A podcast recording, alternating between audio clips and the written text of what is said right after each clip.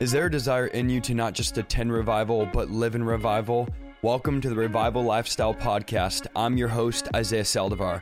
I've been in revival for the last 10 years, as well as traveling and being a part of many revivals throughout the United States. I'm going to be sharing with you how to live a radical lifestyle of revival on a daily basis. Do I want to welcome my guest tonight? Everybody, please welcome TJ. How are you doing tonight, bro? I'm doing great. Good, bro. I'm doing great. Happy to be here. I'm excited to have you. Tonight is going to be amazing. I'm fired up. I'm excited. Um, you know, I've had you on before, so some of you know him. This guy is a revivalist. As you guys know, listen, guys, you guys ask me, we want to have this person on, this person on. This is a revival lifestyle podcast. So we have we have on revivalists, people that are on fire, people that preach fire, people that live fire. And tonight I have my bu- my brother on, and he's a fireball. If you've heard him preach, he live streams on, I believe it's Tuesdays and Thursdays. Is that right? Yeah. Tuesdays and Thursdays, he's live streaming, which I'm going to tell you guys about that here in a minute. I'll also have his name before you get off tonight. At the end of the stream, I'll have his name tagged. I forgot to do it, but I'll have his name tagged in the description so you can follow him. He's a revivalist. He's a man of God. He's traveling, preaching. Why don't you, um, real quick, just intro yourself, bro, and tell us a little bit about yourself? Sure. Yeah. Well, you know, uh, if you watched the stream about a month ago when I was on, uh, gave a bit about my testimony, the reason why I do what I do. And uh, the reason why I do what I do is because I can't stand religion. Come on. And I am hungry for the power of God. And I grew up, if you were on the last broadcast, you heard a bit about my testimony. I grew up where I didn't hear about miracles. I didn't hear about the power of God. I didn't hear about healing. I didn't hear about, you know, uh, the fire of God. And so, you know, I left the church at a young age, but when I was about 20 years old, I developed a uh, incurable disorder called obsessive compulsive disorder, which there's no new, human cure for it. There's Come no on, known cure for it. There's just a bandage that they can put on a hemorrhaging uh, flow because that's what it is. It's a hemorrhage, but you're hemorrhaging in your brain because you have constant racing thoughts, heart palpitations, and anxiety disorder. So if you or someone you know knows on, uh, has that, you can understand a bit about what I went through for several years. But it was when I heard the word of God preached from a man of God out of Isaiah 53 that he bore our sickness, he carried our pains, yet we esteemed him smitten and stricken of God. But he was pierced through for our transgressions, he was bruised Come for on. our iniquities, and by his stripes we were healed. The moment I saw that, I saw a vision of Jesus tied to a wooden pole, and he was being whipped on his back. And I saw him turn to me and he said, I did this so you could be made whole. And I, you know, the preacher went on in Matthew 8, 16, 17, that says at evening they brought unto him all that were sick and those who were demon possessed, and he cast out the spirits with a word, healed all that were sick, that he might be fulfilled what was spoken by Isaiah in Isaiah 53. And so I was, you know, I bought into it hook, line, and sinker, and instantly Come on. immediately. It wasn't a 10 step program. It wasn't three months later. Just like Jesus, when that woman pressed through the crowd and touched the hem of his garment, instantly flow of power went into her body. And the hemorrhage that had been hemorrhaging for over 12 years, and she had spent all that she had on the hands of many physicians and was no better. She only grew worse. Come on, bro. But when she heard about Jesus and touched the hem of his garment, like I did, you know, that's why I'm here. To, uh, you know, that's why we do what we do. Isaiah is a, a, a, phenomenal preacher, and I'm sure he can tell you testimony after testimony. And in my travels, I've pretty much our job is to connect you to the to, to the to the garment of Jesus. Our job is just present you to to speak about what God can has done and what He's ready and willing to do for you today. And uh, the moment that happened, like electricity from the top of my head to the soles of my feet, I knew, I felt in my body that I had been whole of that affliction. And since 2012, when I got saved, and I heard about uh, you know this powerful message of divine healing and and being set free. I haven't had a bout with OCD. I Come went back on, to the doctor. He said, "Sir, there's nothing I can do for you." I said, "Respectfully, there's nothing you did for me Come in the on. first place." Come on. Jesus is the one that healed me. Jesus is the one that restored me. And let me tell you, God is no respecter of persons. So if you're tuned in here tonight, you got to stay on because God has a miracle breakthrough for you tonight. The Bible says that today is the day of salvation. Now's the day to be saved. God will not push till to, for tomorrow what you're ready, you're ready and willing to believe him for today. God will not postpone your breakthrough. Matter of fact, the only thing Mm. postponing your breakthrough was not the devil because the devil's already a defeated foe. He was disarmed. Principalities and powers were disarmed, and he made a public show of them openly at the cross. Jesus took 39 stripes on his back for your healing, for your restoration. He's not going to come back again and take a 40th stripe. He's not going to go and hang on a cross for an extra hour. He's done everything. It's up to you and it's up to, uh, to me to plug in and receive what's already been purchased for us. So and bro, that that is so you're firing me up right now. I guys, I try I'm not I'm trying not to shout while he's talking because we are on audio recorded on these different podcast networks and they're listening and so they're hearing me shout but they can't see me so it just sounds weird, but I'm telling you guys, this is what we've been preaching about. It is the supernatural power of God. Bro, I really believe one of the things we've lost as the church and I know I'm going to if I tell you say one if you agree. I'm going to have hundreds of ones in the chat because so many people know this. The church has lost its supernatural edge. Guys, we were not made to be natural beings. We are spiritual beings. And I know this because one day you're going to die and you're not taking your body with you. The body is the natural. You are a spirit being and the church was called to be supernatural. But I believe, man, the hour that we're living in, the church is instead of becoming supernatural for the sake of popularity, for the sake of status quo. They've traded the supernatural power and now they've become superficial. Supernatural literally means something, and we're going to do supernatural Q&A guys.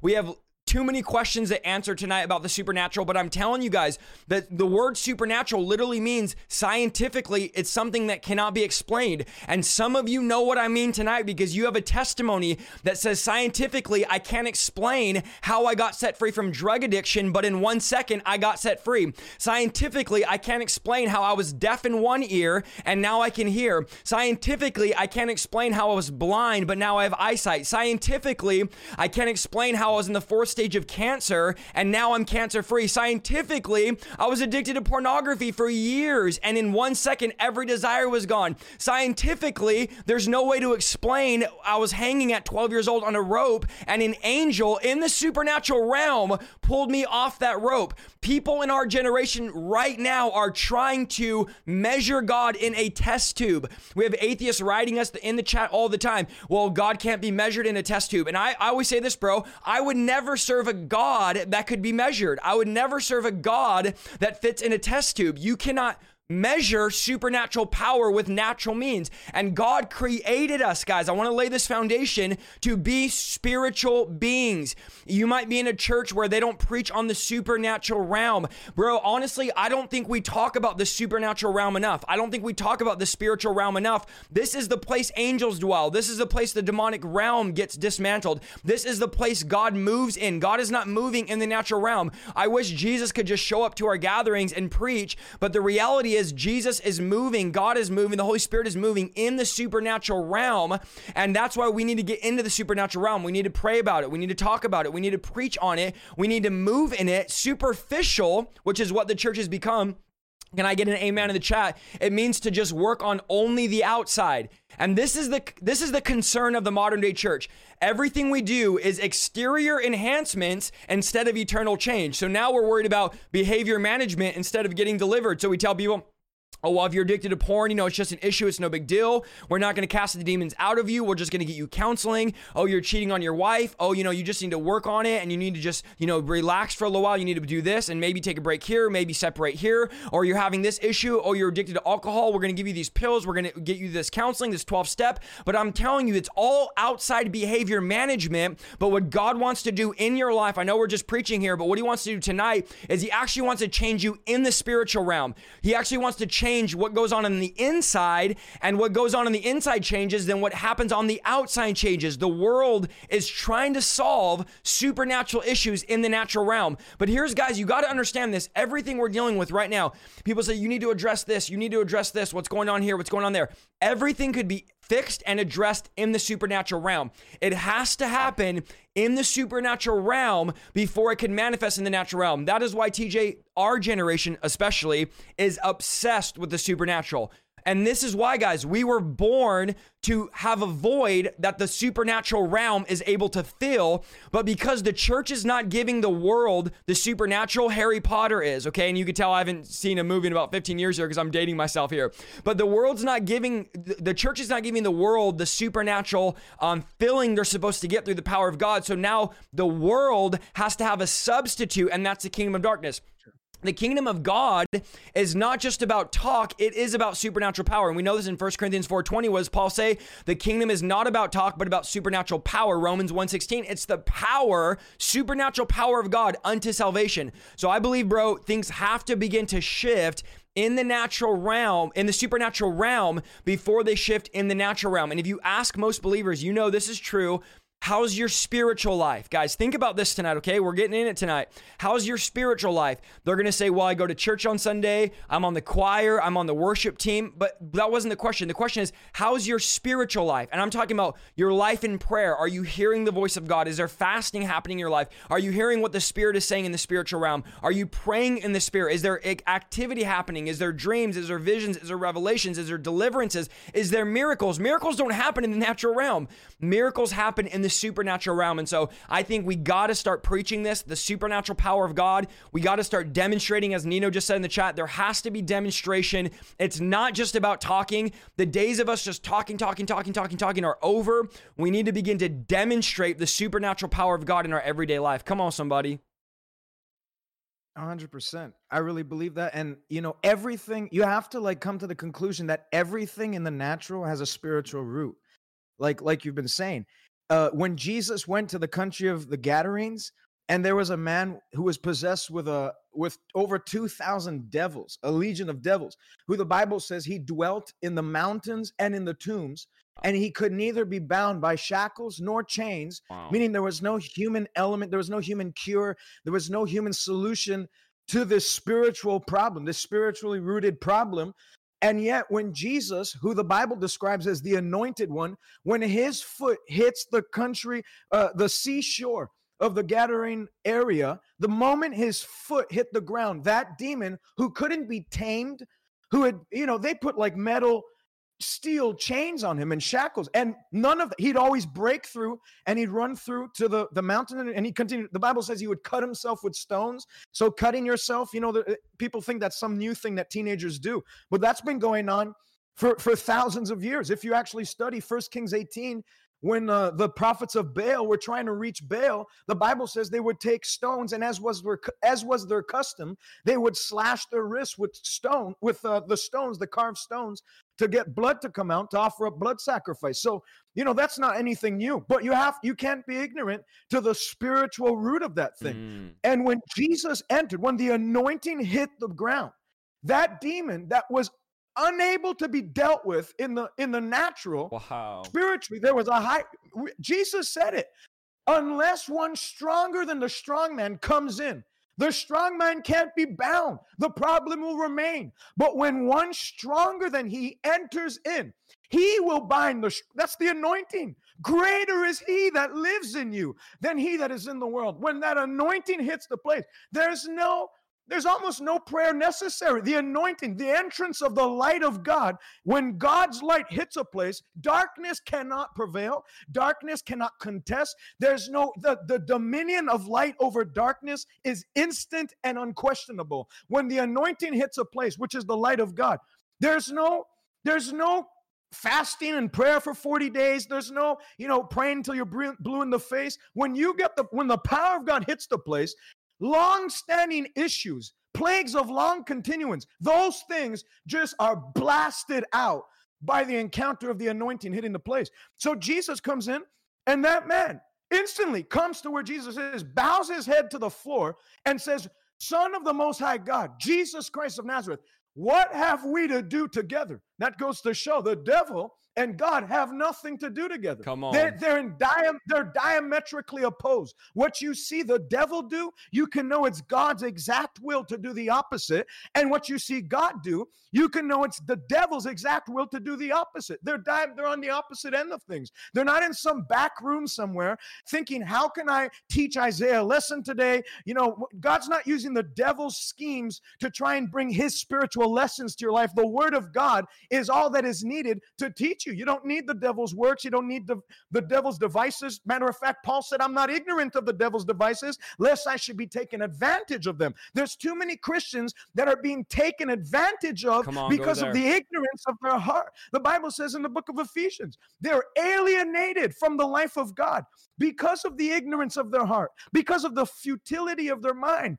The Bible says that uh, my people are destroyed not because of a big devil, not because of some big uh, some big demon. They're not destroyed because of exterior circumstances. They're destroyed because they have no knowledge. That's why the devil works overtime to try and keep you from accessing the light in this world, in this word. The Bible says in Second Corinthians 4 4, the God of this age, Satan, has blinded the minds of them which believe not, lest they should see the light. If the devil can keep you blinded, if the devil can keep you lazy so that you don't open this book, so that, I- you know, Jesus said, Ye shall know the truth, Wow. and only the truth known and applied, not the truth known, the truth known and applied will set you free if you continue therein. Jesus enters in, the word in flesh enters in, and that demon could not do. He bows his face. Have you come to destroy us before the time? The anointing is a repellent Wow. to Satan, sickness, disease, Ooh. and it's an attractant to people that are interested and seeking truth. Come on. Religion is a repellent to people Say it. seeking and seeking the truth, but an attractant to satanic networking and activity. I'll repeat that one more Say time. it again. Religion is a repellent to people, but an attractant to satanic networking and demonic uh, vices. The anointing is a repellent to, to the devil and his cohorts, but an attractant to people. Jesus never had to advertise his meetings. Say it. He didn't have to advertise he was entering into a town. He just showed up, and the power of the Lord was present there to heal them. And multitudes thronged him, trying to press through that perhaps they might just touch the hem of his garment. For as many as touched it were made instantly whole. Isaiah said it before. This generation is not looking for a new explanation of the gospel. This generation is looking for a fresh demonstration of the power Come of on, God. let's go. Just another generation rose up which knew not the God of Israel, nor the work which he had done for, for the fathers. They didn't know. Joshua had died, Moses had died. A new generation rose up. I don't want to just talk about Smith Wigglesworth. I don't want to just talk about John G. Lake. I don't want to just talk about Kathryn Kuhlman. I don't want to just look and look back and, and discuss William Seymour's great success. I want to be involved actively with the Holy Ghost on the earth today to set my generation free. Like David, my heart's cry, and I know your heart's cry is the same because you tuned in tonight. You're not interested in status quo. You're not interested in punching in and punching out Sunday morning, 9 a.m. to 12 p.m., if that's even how long services last these days. You're interested to, like David, Lord, forsake me not until I've shown thy power unto this mm. generation and thy mighty works unto all who come. Paul said, In mighty signs and wonders, I have fully preached the gospel of the Lord Jesus Christ. Without the supernatural at work, the gospel hasn't been fully preached. With Jesus said, Ye shall preach this gospel, and in my name you'll cast out devils. Mm. If your church not casting out devils, if your church is not having the supernatural on a regular, not just like once every decade, whenever we have to talk about last testimony, we have to go back to on. 1973 and open up the archives of the church. There's it's probably time to look for a new church because I would not bet my my family, my child's, you know, I go to a Holy Ghost fire branded church, man, miracles all the time. I if I was in a lukewarm, cold, distilled church, I would leave because I'm not going to bet my son's salvation. He's going to get, you know, gather around lukewarmness his whole life, and then we complain. 15 years. Oh, I brought him to church every Come on, Sunday. Yeah, you brought him to a dead church, and the dead lead the dead, the blind lead the blind. You you brought him to one hour of church Sunday morning where there there was no Say it. demonstration of the power of God, and then you complain when he doesn't want to serve the Lord when he's 15, when when he's 20. You know, everything is it's not by chance. There's no wishing in the kingdom of God. If you make this book some ethereal, mystical book that there's no practical application, life will be very confusing for you. But if you'll take it as the word of God that has thorough, uh, practical applications in daily life, that there's things you can do to advance yourself, there's things you can do to, to, to unlock the power of God in your life, and there's things you can do to keep the power of God locked up in a treasure case somewhere, never, to, never for you to taste of it. If you take it as some weird, you know, mystical book, you'll never enjoy anything. But if you'll take it as a book of covenant instruction, Mm. that if I'll follow out these instructions, you know, the devil's a non-issue at that point. I love it, bro. You're firing me up. And that is it, guys. The Bible is supernatural. I remember, and I have my cousins in here, my wife's in here, I have a bunch of my family, my parents are in here, my Nino, my Nina, they're all in here. They could attest to this, bro. When I got saved, guys, you have to hear this. I could not open the Bible. I most people don't know this. When I got saved, I couldn't open the Bible. I would literally shake and tremble, and I would tell them, You don't realize this book is alive. The Bible is a living word. It's the only book that you don't read it, it reads you. When you read, I think our generation is out of touch and doesn't want to read the Bible. One of the biggest things we get is like, I'm bored when I read the Bible, but you have to understand that the Bible doesn't come alive until the supernatural power of the Holy Spirit is flowing in your life. The Spirit of God is what activates the Word of God that you're able to now open it and the Bible begins to speak to you. I, I'll never forget this, bro. I was so discouraged, I was distraught because all my party friends thought I was crazy. They were making fun of me. They were making jokes about me. I was just the laughing stock of all my old friends before they came to the revival. And I'll never forget one day I was just felt beat down. I felt discouraged. I left I left all my friends. I felt like I had nobody. My literally my only friends were my parents, my uncle, my brother, and my sister. And my brother was still out partying at the time,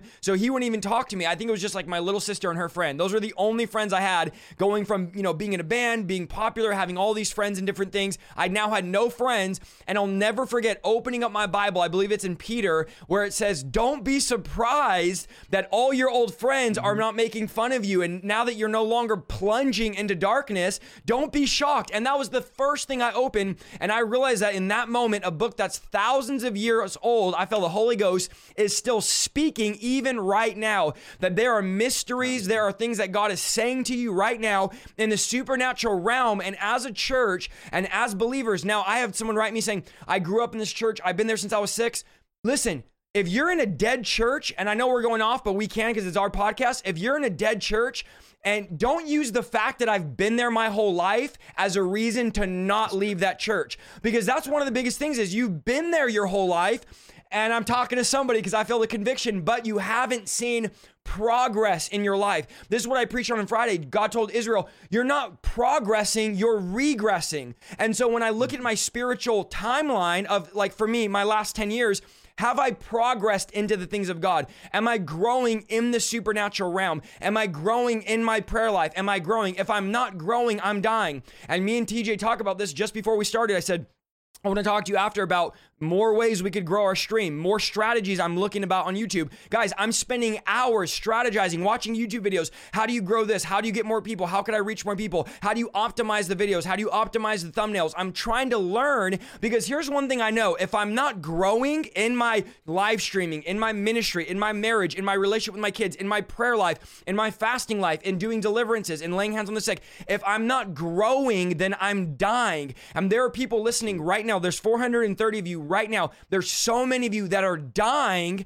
and you've convinced yourself that you're alive, but if you check your spiritual pulse, there's no passion for the word of God. And we're supposed to be doing Q&A, but we're just going to go for it because I feel the anointing. There's no passion for the word of God. There's no passion for fasting. There's no longing in you where you wake up one day and you say, "Wait a minute, I need to fast today." Why did the disciples fast? The religious people came to Jesus said, "Jesus, your disciples don't fast." Jesus said, "Why would they fast when I'm with them? You only fast to get the bridegroom back. When when are you going to wake up in the morning and say I don't feel God's presence. I don't feel God's anointing. I feel like God is afar off. And instead of justifying it by saying, "Well, maybe I need a prophetic word or maybe Isaiah needs to write me back or maybe once Isaiah messages me and gives me a special formula," or what if you realize and said, "Maybe it's cuz there's distance between me and God and biblically fasting removes supernatural distance and there is supernatural power when you begin to shut your mouth. And some of you need to shut your mouth not just just for eating, but you need to shut your mouth because the way you're talking is creating distance.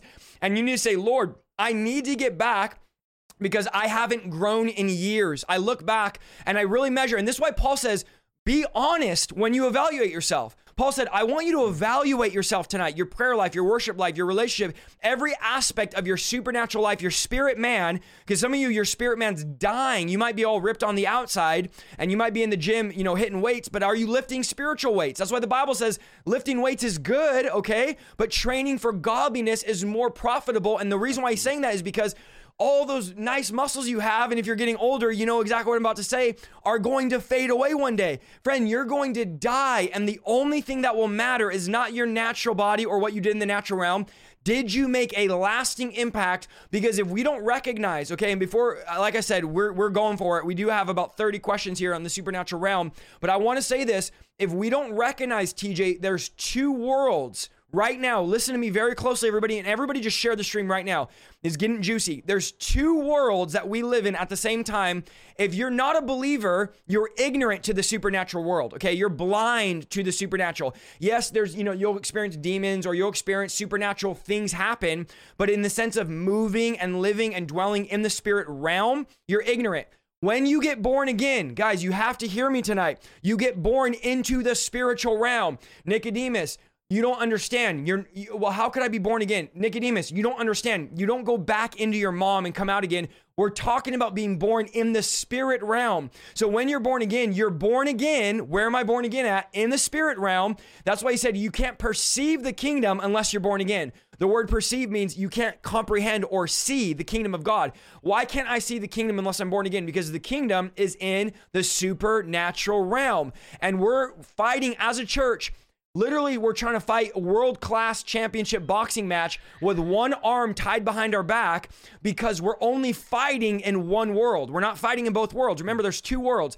And how do I know? Isaiah, where's the scripture? Colossians 1:16 for all things in heaven, okay, are you guys with me here? And on earth were created in him all things whether, here we are, two worlds, invisible or visible, whether thrones or dominions, supernatural right. spirits, principalities or powers, all things were created through him and for him. So here Paul just Paul's like, let me just sneak this in here. I'm thinking, Paul, how are you going to give me one verse and you just got in, all of a sudden, you just got in saying there's two worlds? Paul's talking about two different worlds because there's no principalities or powers in the natural realm. But here's what Paul's saying Okay, church, I need you to get this.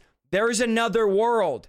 The reason why you have OCD, the reason why you're dealing with depression, the reason why you're dealing with all these thousands of issues and you can't figure them out, and you're going to the doctors, and the doctors saying, We don't see a mass there. We don't know why, you know, there's blockage here, but there's nothing there. We don't know why you're having stomach pains, there's nothing there. We don't know why you're OCD. We don't know why you're depressed. We don't know why you have cancer. We don't know. We don't, we don't, we don't. I love doctors. I believe in medical. I have many of my family in medical. There's several nurses in here. We have medical that supports the ministry, but you have to understand the doctor's job is to deal with issues. We could have just done this and not even Q&A, but we're doing a Q&A still. We could the doctor's job is to deal with issues in the natural realm. And that's why they're amazingly good at it, at dealing with natural issues. But understand there's many issues that you can't deal with in the natural world. And so I don't go to a doctor to deal with a supernatural issue. I go to a man of God. I go to a stream like this and I learn about how do I fight in the supernatural realm because Paul's over here saying we live in two worlds. There's a kingdom on the inside of you. And Jesus knew this because they didn't even believe Jesus is preaching the, the greatest preacher of all time, people say, well, you know, what if they don't believe you when you preach? Well, they didn't believe Jesus. And then this was Jesus' response in John 10 if you don't believe in me, okay, Jesus is like, none of you believe in me. Everything I'm preaching, you guys think I'm fake. You call, you're calling me the devil. You're calling me, you know, a witch doctor. You're calling me a cult leader. You're calling me all these things. You're saying that, you know, I'm, I, I'm, I'm this and I'm a blasphemer and I deserve to die. So Jesus stops in John 10 and goes, Okay, nobody believes me. Everyone's like, finally, he gets it. And Jesus says, okay, here's the thing.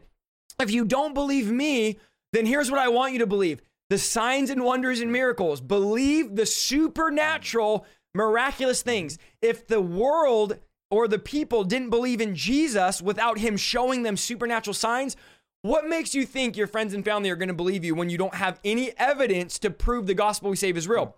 Now, I'm, I'm, I'm going to end by saying this there is a law term or a term in law enforcement, a term in the law world, however you want to say that. I know I'm wording it wrong, called the burden of proof. Now, if you're a nerd like me and you watch court shows and you're into all these cold case files and you're into all these shows where, you know, they catch murders and all that, you know exactly what the burden of proof is. Burden of proof is a legal term that the prosecuting attorney, if they're going to make a claim, they have to be able to back up the claim that they're making. So if the prosecutor says this guy broke in at three o'clock in the morning to this house and did this, then the judge is going to say, okay, you have the burden of proof, not the defendant. The defendant does not have the burden of proof. The prosecuting attorney does. And now he has to prove the claims that he's making. You have the burden of proof.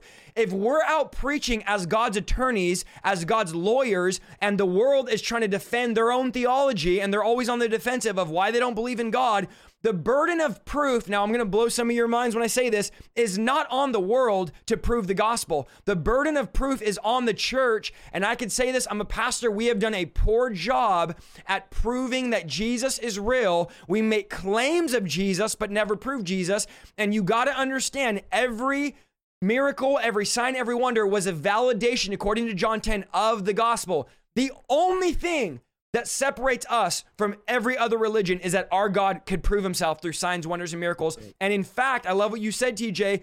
You're not going to find the American church in the New Testament in the book of Acts. You're not going to find this watered down meet once a week, no miracles, no signs, no wonders, no conviction, no power, no fasting, no crying out, no repentance, no holiness, no hell. I, mean, I could go on.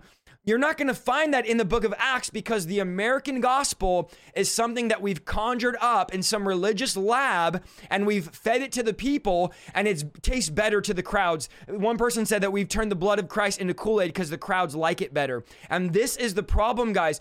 If you're praying about, I don't know if I should be at this church, I've been here for years, but it's dead. It's time to move on if you're not growing. I'm not benefiting by telling people this, but it's time that we grow in the things of the Spirit. This is why we asked you guys, and I'll let you say something before we go into it, TJ. This is why we asked you guys to send in questions because people are so hungry to know about the supernatural realm. People are so hungry to know about what is God saying, what is God doing. Tell me about the Holy Spirit. Tell me about the demonic realm. Now, when I did the Q and A, we had about 120 questions come in. Now, obviously, you know, we're 40 minutes in. We, are not going 120 questions. So I categorize them into about 25 questions, maybe 30, okay? But we're going to get as far as we can get. And I don't want to hold TJ all night. I know he's like, bro, let's just go for it. But we're going to answer as many of them that we can. Some of you asked obscene questions, okay? We're not answering. You can message me and I'll answer them privately. And if I didn't get your exact question, just know that I put it into a category because we got so many questions come in, okay? Is there anything you want to say, TJ, before we jump into it?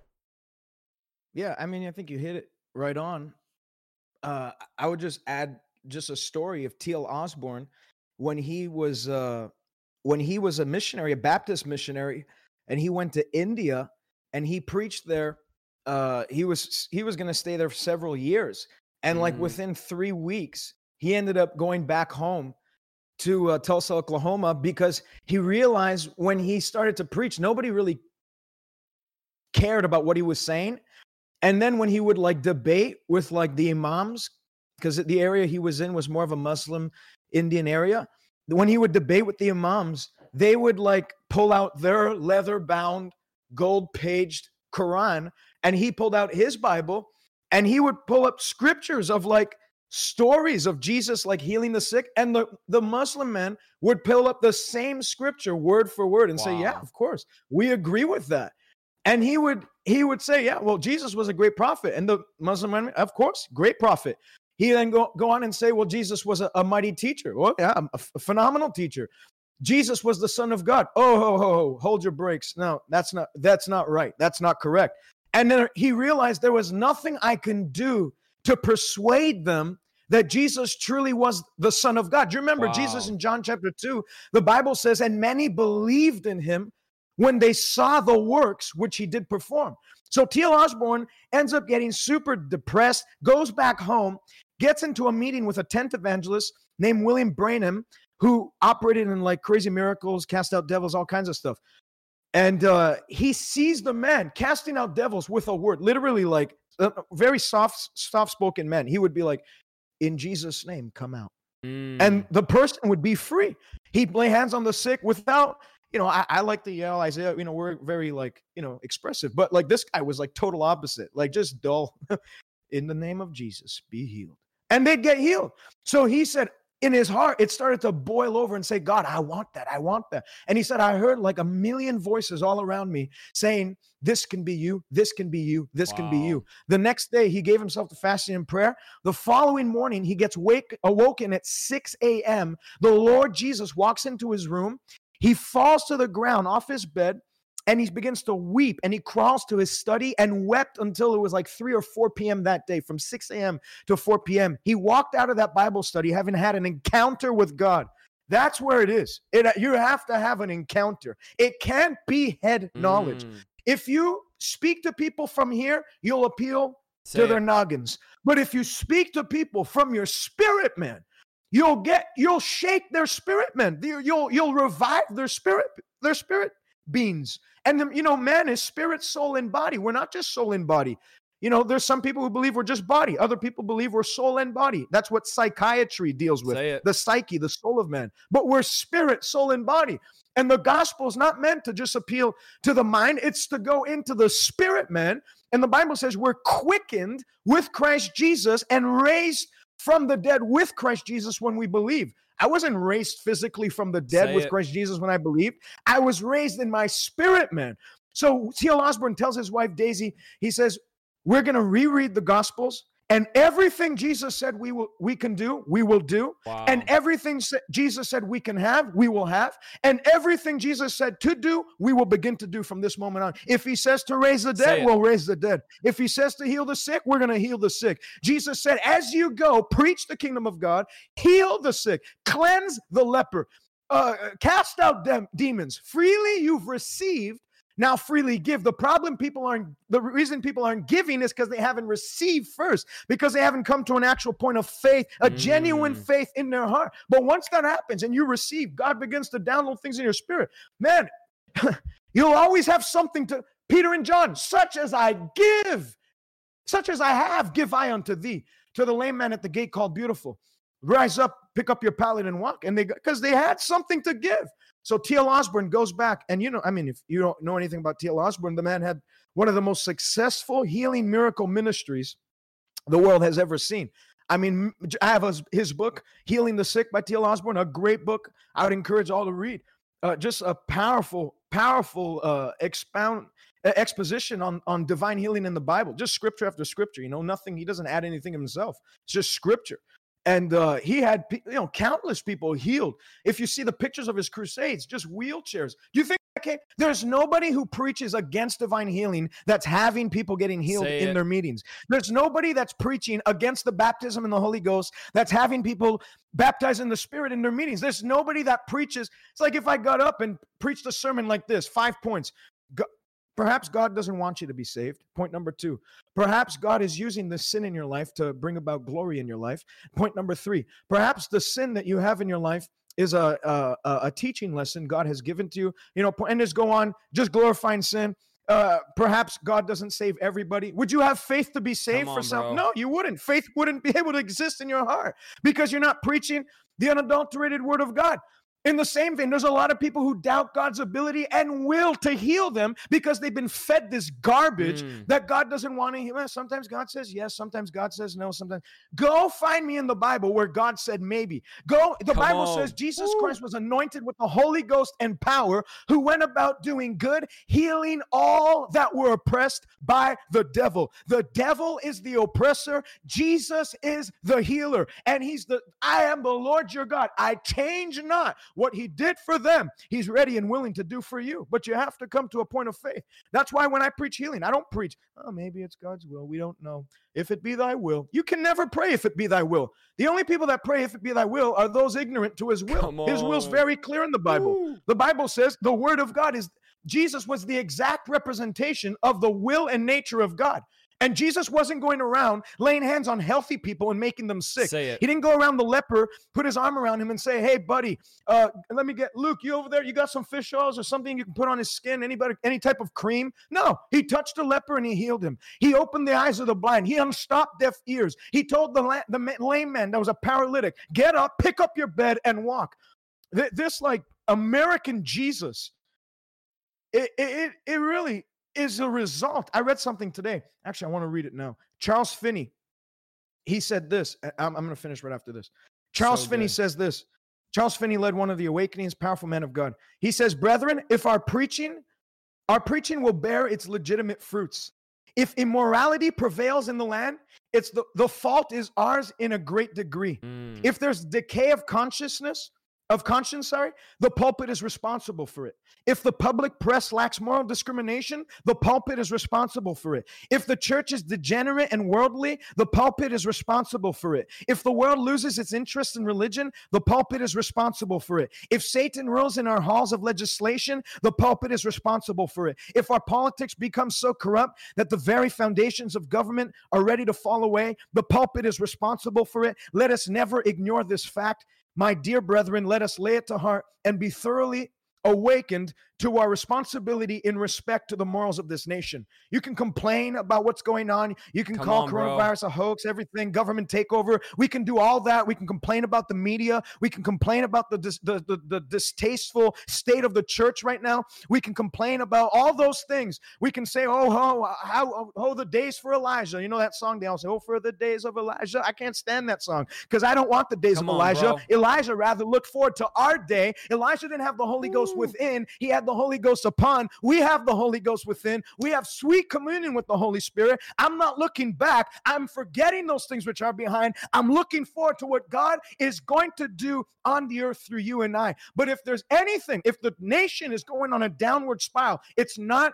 It's not Bill Clinton's on, fault. It's not Barack Obama's fault. It's not Donald Trump's fault. It's the church's fault. That's why. Awake, O sleeper, and rise from the dead, and Christ will be seen in you. Let your light shine in such a way, and your light will, the Bible says, men will glorify God because of the light that you radiate. So, I mean, I, Bro, you're on. say. You're on fire. All right, guys, we're gonna do forget not the Tuesday night or Friday, but we're gonna pick another day where me and him are gonna tag team preach because I feel the fire, bro. We could go, we could go five hours tag team preaching. I love it, bro. And guys, I like I so. said, I I never forgot to tag somebody, and I forgot to tag him in the description tonight. It's TJ. How do you spell your last name? M A L C I N G I. M A L C I C A N. Okay, he's gonna type in the chat. And guys, when we get done, the first thing I'm gonna do when we end tonight is I'm gonna tag his name and add him to the description. So you'll be able to find him. I've shared some of his videos. I'll tag him tonight. I'm telling you guys, he streams twice a week. We're gonna do more streams together. We're on, guys. Listen, we are on this stream tonight to answer questions, but the Holy Ghost took over for the last 50 minutes. And like I said, we're gonna do more streams together. I wanna say this. This is two things, bro. As you were talking, the Holy Spirit just told me. Okay, guys, I'm telling you. Number one, people are going to get healed tonight. So when this is done, we are going to pray. Me and TJ are going to pray and lead you through prayers of healing. And I hear, I literally heard the Lord saying this as He was talking. You're going to lay hands on yourself. I know some of you are writing the chat. I need healing of this area. You're going to lay hands on yourself, and you're about to see. And I'm prophesying, and I'm telling you, you are about to see your first miracle tonight through your own hands. You're going to lay hands on yourself, and you are going to see a miracle happen. The second thing the Holy Spirit told me that we're going to pray for at the end of the stream, so do not leave. And guys, we're honestly just getting started. We haven't even started the questions yet, okay? The second thing the Holy Spirit's going to do is he's going to baptize those of you that have never been baptized in the Holy Spirit with the evidence of speaking in tongue. So some of you might have been baptized in the Holy Spirit, but you've never spoken tongues. Tonight, the Lord is going to rebaptize you in the Holy Spirit, and you're going to speak in tongues for the first time. So if you're in this chat, there's 460 of you, according to my phone. If you're in this chat and you say, Isaiah, I've never been baptized in the Holy Spirit, I've never spoken tongues, begin to build your faith because we're going to share a lot of stuff about tongues, a lot of stuff about miracles. Next Tuesday, we're doing supernatural giftings on the podcast. But I want you tonight, as we're speaking for the next hour, hour and a half, wherever, however long we go, I want you to begin to let your faith arise. I want you to, to understand Tonight is my night. I know there's some of you that say, Isaiah, well, I've had prayer for years. Okay, forget those things that happened yesterday. Today is a new day. We're going to go into prayer tonight at the end of this live stream, and we're going to pretend you've never gotten prayer before, and we're going to start fresh. And tonight, some of you that have never been baptized are going to get baptized. And that's perfect way to lead into our first question. So if you're just jumping on, there's a, there's a large amount of you in here tonight. We had 120 plus questions come in.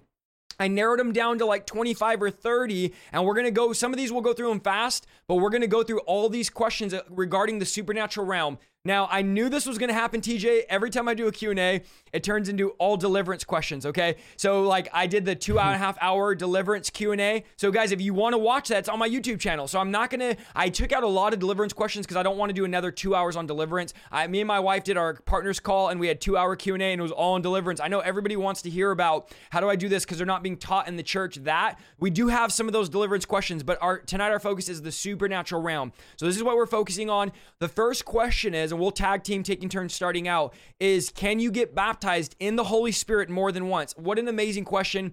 I think this is a very big common misconception in the church. And I know you know this. A lot of people come up to us at the altar and say, Well, when I was 16 years old, I got baptized in the Holy Ghost. And I'm thinking, like, the last time you got baptized in the Holy Spirit was 16. How are you surviving?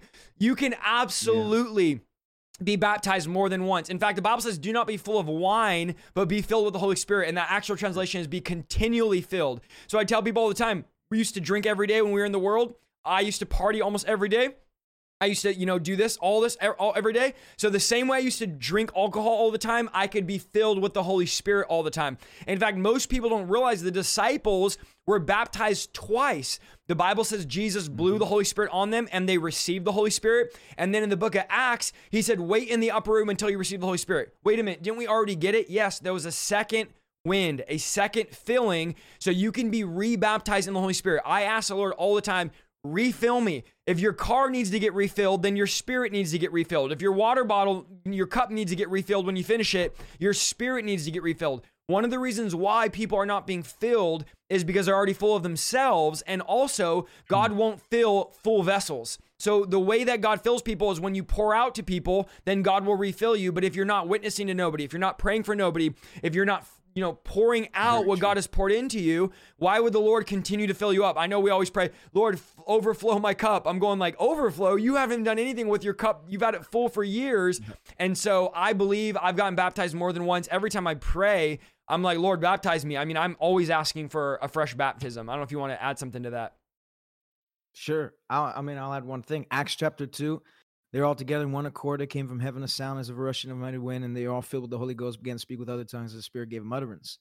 That's Acts chapter 2. Peter preaches a great sermon on Pentecost. You know, uh, 3,000 people added to the church. The Bible says many signs and wonders were done by their hands, and great fear swept upon the whole. So it shows you the, the benefits of being baptized in the Holy Ghost.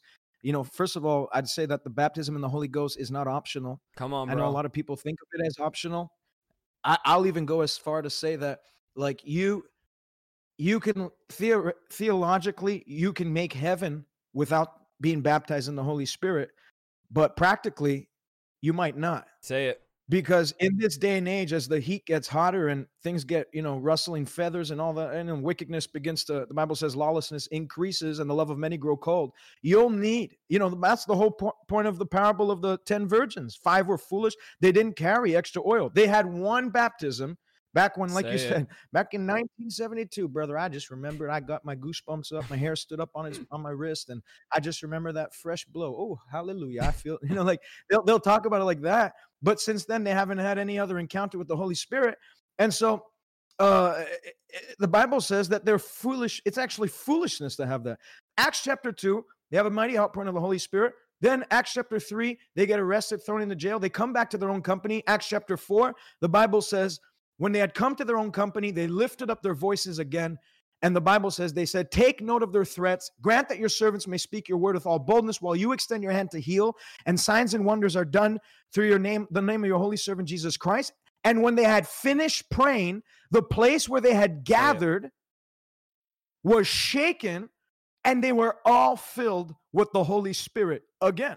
So that's Peter. Peter got filled. I mean, what do you mean they were all filled? Weren't they filled? Yeah, I will be anointed with fresh oil. You need fresh oil. One of the prayers I pray constantly on a daily basis is Lord, let the fire never go out and anoint my head with fresh oil. Keep me ever fresh, keep me ever flourishing. That's what I'll that's what I'll add. So good, so good. You're like you're a walking Bible, bro. I love it. Um, uh, you're you go ahead and take this one. We'll just switch off here. Can you pray for someone to have new kidneys or body parts supernaturally? Absolutely. Absolutely. It's called the working of miracles. It's one of the gifts of the spirit and uh it's a work it's a creative power of God. You know the Bible says that God created the heavens and the earth. And when God created man, let me tell you, he created spare parts for each man. Come on. Come on. So if there's something wrong in your kidneys or anything, you know, just like any type of Ford, uh, uh, Toyota, Honda, when your car, if your car breaks down and you're, you know, you need a new, uh, man, I'm really bad with cars. Probably should have taken something different, but you need a new like uh, transmission catalytic converter. If they still make cars with that, you need a new, you know, you need a new engine. You need a new piece in your car. Uh, you you contact the company and the company sends you a new a new piece, a brand new piece, works works brand new, clean, still has the plastic on it. Well, in the same vein, God has spare parts in heaven. You know, oh. I can tell a testimony. There was a man uh, in a tent evangelist meeting, a tent evangelist that I know uh, closely, great, great, great friend of mine, and he was preaching. He was a there was a Muslim man in the front row. Someone had invited him, and he was with his daughter. And uh, sorry, in the second row, in the front row, in front of the little the little girl, there was a man who had uh, his neck kind of like this, hunched mm. in, like his shoulders up to his ears, and he was missing two or three vertebrae up in his upper neck.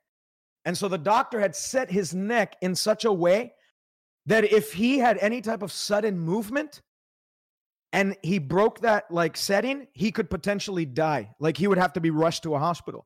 So this tent evangelist was preaching and he felt by the spirit to go and lay hands on that man. So he called him up and he he he stood up and he was, you know, hunched over, had his neck kind of like indented in his shoulders. And so the tent evangelist, pretty much when you're going to get prayed for by a tent evangelist, you're pretty much asking to get physically abused because he like grabbed his head and and just said in the name of Jesus and he pulled his neck up. Well, when he did that, he heard a big gasp in the audience. And his wife turned over because she knew if someone moves his neck like that, he's going to die. Mm. But instead of him dying, you understand that it's amazing how when you believe God, God actually pulls through. Mm. And faith without works is dead. So when he did that, under his hand, he felt there was like two or three cracks. People can hear it. And under his hand, he felt two new vertebrae, two wow. or three new bumps like pop up on his neck. And the man was totally restored. The little girl in the second row, a Muslim girl with a Muslim father, was watching this and so throughout the service, she was like looking at, you know, when you're a kid, you're looking at like if there's like a guy with a massive mole on his face or whatever, you're just like yeah. looking and staring impolitely, obviously. But you know, they're a kid, seven year old, eight, year old kid. So when she saw that, she was like, she started to weep. And so the, the evangelist saw that and said, Little girl, would you like to see feel what a miracle feels like? Well, the way to stop live wire is not to touch live wire. So the moment he put her hand to the man's neck, the anointing obviously was still, the current of the anointing was still flowing. The moment she touched it, she fell out and began to speak in other tongues. And then the father freaked out. So she, he goes and grabs the daughter. He falls out and begins to speak with other tongues. The next night, that man brought like because if if like a patriarch in a Muslim family gets saved and get and you know they carry a lot of influence, he brought like three rows of family to that tent meeting, and they were all at the end when he gave the, the invitation to come to Christ. He like lined them up and just led them one by one to the altar, and they all got saved. So can God create a new organ, a new bone in your body, new knees, whatever you know, macular de- degeneration, new uh, tissues in the eye, retina, absolutely, 100%. And I believe God, if you're believing God for that, even now, I believe there's an anointing Come on. on this broadcast that whatever needs to, you know, whatever God can't cure, which is obviously nothing, God can create. So good. If God can't cure it, God can create it. When Adam was sleeping, God opened up his abdominal area and took a rib out. And when he woke up, he didn't have any stitches. Come on. He didn't have any. God on. can do the same for you. He can move in without the help of a surgeon. His Say invisible it. hand can go right in, squeeze that heart. They're saying you need a heart transplant. Well, the gentle squeeze of the Holy Ghost can squeeze that heart. And any type of blockage, artery blockage, any type of uh, blood pressure problems that's caused by a, a, poor heart, God can totally get not just give you a, a you know a not just give you a, a, better heart, no, a new heart, a brand new heart. If he could do it spiritually, like in Ezekiel 36, I'm pretty sure it's a lot easier to do things. So I don't get it's harder to believe God for the Say spiritual, it. eternal things. I find it's harder to believe God for eternal salvation than it is for me to get healed. Like I don't know how I, that's just how I am. It's harder for me to believe God for the unthings, unseen things of like I'm going to spend a millennia with Christ than it is for me to believe God. Obviously, I believe all those things, but I'm saying it's much more easy to believe God that He can do. You know, it, should it be thought in, uh, incredible that God should raise the dead? Come you on. know, and if God can raise the dead, Lazarus didn't need new lungs. I mean, Lazarus didn't need uh, uh, healing for his lungs. Lazarus didn't need healing in his brain. Lazarus didn't need healing in his knees. He needed brand new everything. He needed like a refueling. I will tell one more testimony. Yeah, just yeah, came to my spirit. There was a guy who had stage four lung cancer at my Bible college, and uh, we prayed for him. A very simple prayer. He was given like several months to, and he was going to die. V- very pale in the face. You can tell he, he was at death's door. And so, with compassion, we prayed and we prayed hard, like just in believing God's word that God would do something. Two weeks later, I see him on a John Deere uh, doing the landscaping at the school. And I said, Brother Ed, shouldn't you be dead? How is it like you're doing landscaping? Wow. He said, Well, I went back to the doctor last week and he I've been feeling better. So I went back to the doctor to see what happened. The doctor did another another CAT scan on my lungs. He came back and he said, not only are you you have no more cancer, it seems to me that the lungs you now have don't match the lungs you used to have. These are brand new lungs. We don't understand how to we don't know how to explain it. Like you said, the supernatural is unexplainable. Oh. I love it, bro. I had a, God is a I had a family member that was deaf in one ear and one of my aunts was like, "How could God heal him? He doesn't. God doesn't have nothing to work with." And my thought was, have you seen my testimony? How could God use me when he had nothing to work with? But our God is Absolutely. able to speak those things that are not as though they are. And so there's definitely power. I love the testimonies you shared to do supernatural miracles for creative miracles. We've been preaching on the Acts 19, the unusual anointing, handkerchief miracles. Guys, this is so far beyond. Some of you might come in here and say, I never heard any of this. I know some of you in the chat are like, this is crazy. I've never heard anybody in my church talk about miracles. This is what we're talking about. When you step in, now, there's one thing about the supernatural realm. Let me interject here. Once you step in and you go beyond the veil of religious, dead, lukewarm American Christianity, and you step into the veil of biblical book of Acts type of faith, and you begin to mm-hmm. see miracle signs and wonders, you can never go back to that old dead status quo religion. Absolutely. You can never go back to that veil. I'll never forget, bro. I was saved for two weeks. I was praying for this lady. I, I, my uncle, we were driving the car one day. I said, "Could we do everything the Bible says we can do?" He said, "Yes." And so the Bible says we can lay hands on the sick. And thank God I didn't have a bunch of religious people around me to try to talk me out of the Word of God. I just believed if I lay hand on a sick person, they're going to get well. So we were at this conference. I just gotten saved, and there was this lady who was like, honestly, I don't really believe in healing. She was a, um, she came from a Catholic church, and she didn't really believe in divine healing. And I'll never forget. I was saved for two weeks. Had just come out of being an atheist. I lay hands on her knee on her knee. I'll never forget she had like a meniscus, a missing meniscus, something missing in her knee. Whatever is in your knee right there, MCL, ACL, I don't know. There was something missing in her knee. And I laid my hands and this was the first time I ever saw and I ever felt a real miracle. And I laid my hands. I said, I command right now that kneecap bone, inner bone. I started speaking to everything, praying over her finances. I prayed everything. and I begin, she uh-huh. starts screaming. I'm starting to scream. I start feeling something forming in my hand, something moving. She had gone from barely being able to walk to 100% healed. But as I felt her bones moving in my hand, whether bones were created or moved, I don't know. I remember this, bro. This was 10 years ago. I had this thought in my head.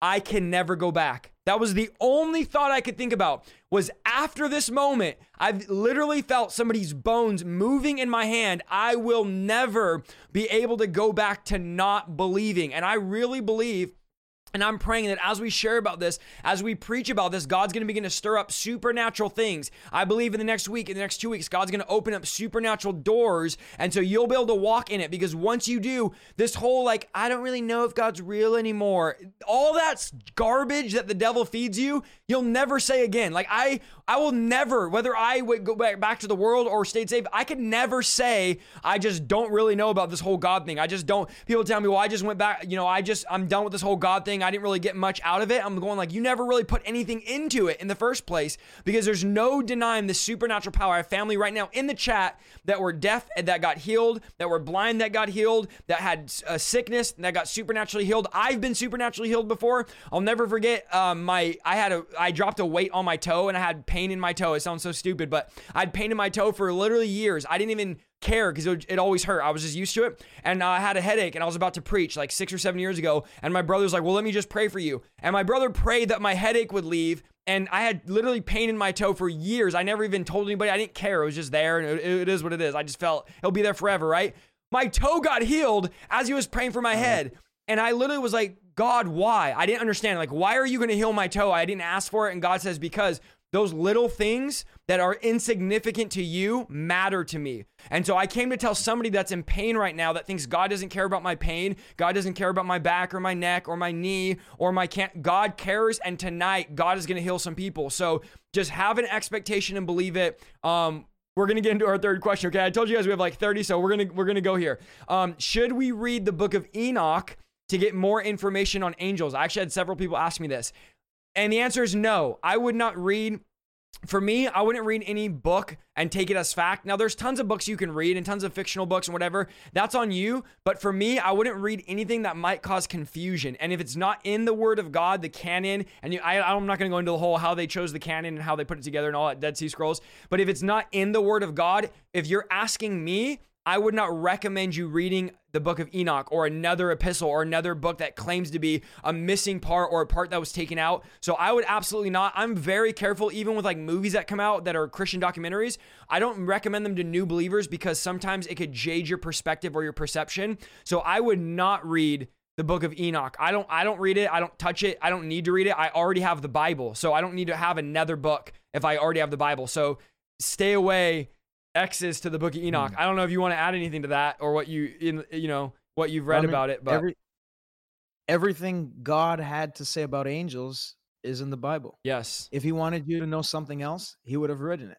It's good. You know, and there's there's enough content to keep you busy for a long time. There's yeah. like a lot of books written on angelology and stuff like that. I mean, they're ministering spirits sent for to minister to us. You know, like just take up a uh, what do you call them like those um, cors- correspondence just type out angel and you'll see everywhere in the bible where mm-hmm. there's an angel where, where there's a, an appearance of an angel and the, the word angel shows up and there's there's so much to to study just in the bible you don't really have to go anywhere you don't have to go anywhere else. I love it. Uh, Vince Strand just said, I have to share this. I'm building a fence right now, and the Spirit of the Lord is on me while I'm listening. The fire's flowing. I feel like a real carpenter. Love you, Vince Strand. Just appreciate you being in here, bro. And guys, those of you that are asking questions, we're probably going to get to your question and already cover it in our thing. So at the very end, if you have really burning questions that you need to us to answer, we'll answer it for you. Okay.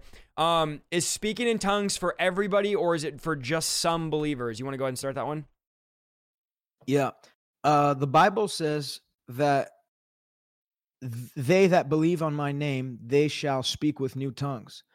So absolutely it's for every single believer and every single believer should you know first of all the baptism in the holy ghost the first thing that shows up is the way you know you got baptized is speaking in tongues. I mean obviously that's not the only evidence. You should want to win souls. You should have a desire to to to evangelize and to witness because that's you know you shall receive power after that the holy ghost has come upon you to be witnesses. So there's other evidences but however if you study the book of acts every single time someone got baptized in the holy spirit it always influenced their mouth. There was always there was prophecy, there was speaking in tongues. So, and what does tongues do? Why why should you want to pray in tongues? See, that's where people get confused. Is they they think of the gift of the Spirit of tongues and interpretation as a prayer language, that's and good. they mix Talk the two up. That. That's what I was going to say. In reality, so they're totally different. The gift of the Holy Spirit, when it talks in First Corinthians chapter 12, when it talks about the gift of speaking in tongues, the gift of tongues, that's talking about in a church setting when someone bursts out in a message in tongues, and then there's an interpreter to interpret what that person spoke of in an unknown tongue, which is tongue of an angel, it could be a tongue of another another nation, and it could be just an unknown tongue that God desired to create right on the spot. Uh, however, that's not to be confused with your prayer language. And Paul spent a great deal of time talking about the essential place that speaking in tongues has in your prayer life.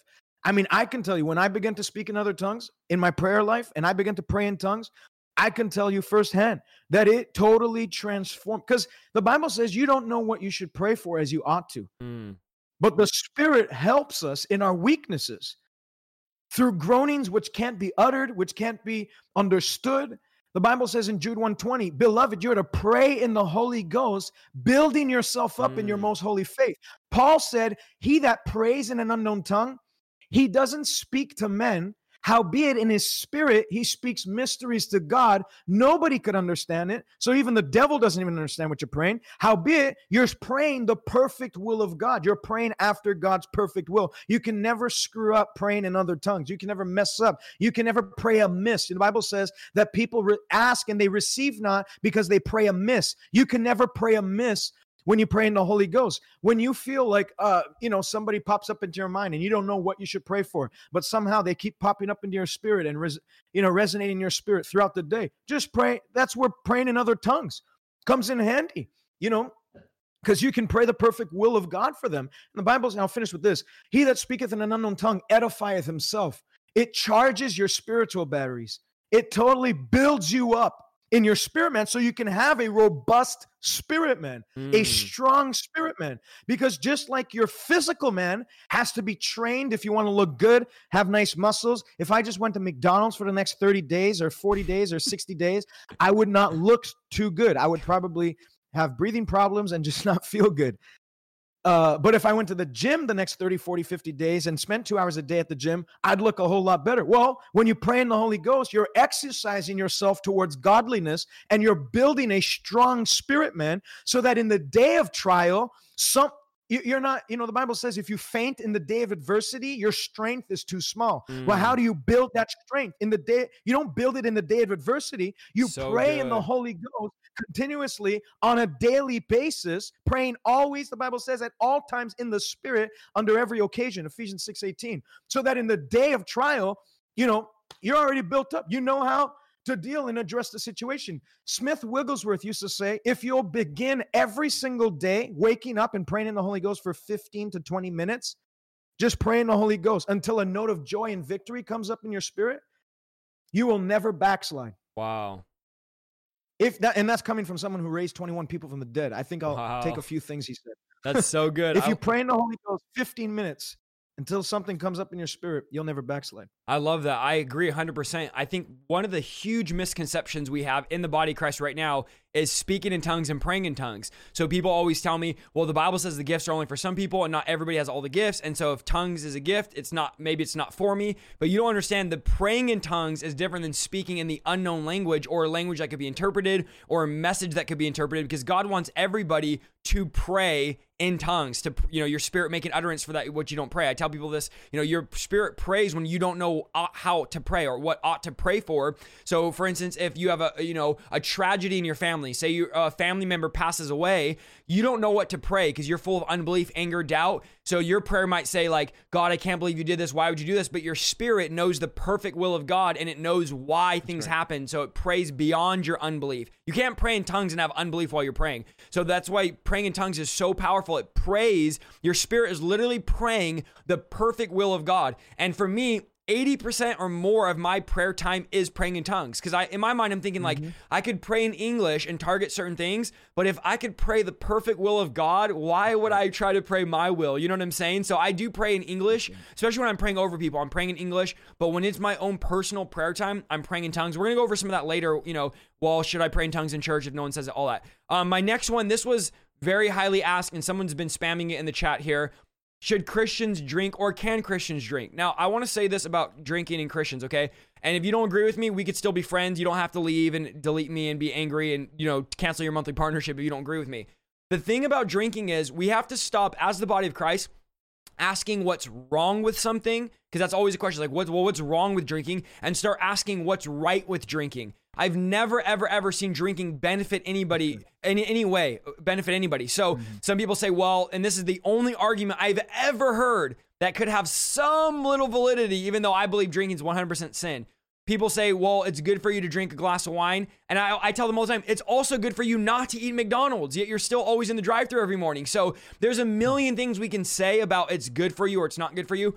The Bible says in Proverbs, and you can Google this or you can search this or you can wrestle with this yourself, that strong drink is not for kings and queens. Strong drink being right. alcohol. Okay, well, what about wine? What about vodka? No, strong drink being alcohol. And then in Revelation, it says, We are a priesthood, kings and queens, a royal priesthood. The Bible says, Be holy as Christ was holy. So Jesus, people say, Well, Jesus made wine. Well, he didn't drink it. And not only that, you have to remember the wine of that day. And I'm not going to go into a whole 30 minute teaching. I could on this, but the wine of their day was much different than the wine of our day. Mm-hmm. Um, I, I got delivered from alcohol. Okay. I drank I tried to drink every day. I mean, if I'm honest, I, I was I, my mentality in the world was, why would I not be drunk? I mean, it's fun. I'm outgoing. It makes me feel good. I escape. So I just thought, well, let's just drink all the time. So I got to a point where I was drinking before work. I was drinking at school. I was just I was just drinking, right? And the moment I got saved, TJ, the very first thing God delivered me from was alcohol. From that day till now, I have not tasted, I have not thought about, I have not craved. From mm. that day forward, I've had zero desire and I drank almost every day. My brother who drank a handle of vodka almost every day. If he would have stopped drinking in the natural sense, he would have died. I mean, literally, uh, alcohol withdrawal, if you know anything about alcohol withdrawal, is worse than drug withdrawal. You could literally die from if you're an alcoholic. My brother has not drank one drink since that day. He got delivered after drinking a handle every day. My question is this to you if God delivered me from it, why would he allow you to do it? And as what Nino just said, it might be lawful, but it's not profitable. I could give you story after story of people backsliding because they saw their pastor drink or backsliding because they were an alcoholic and their friend drank.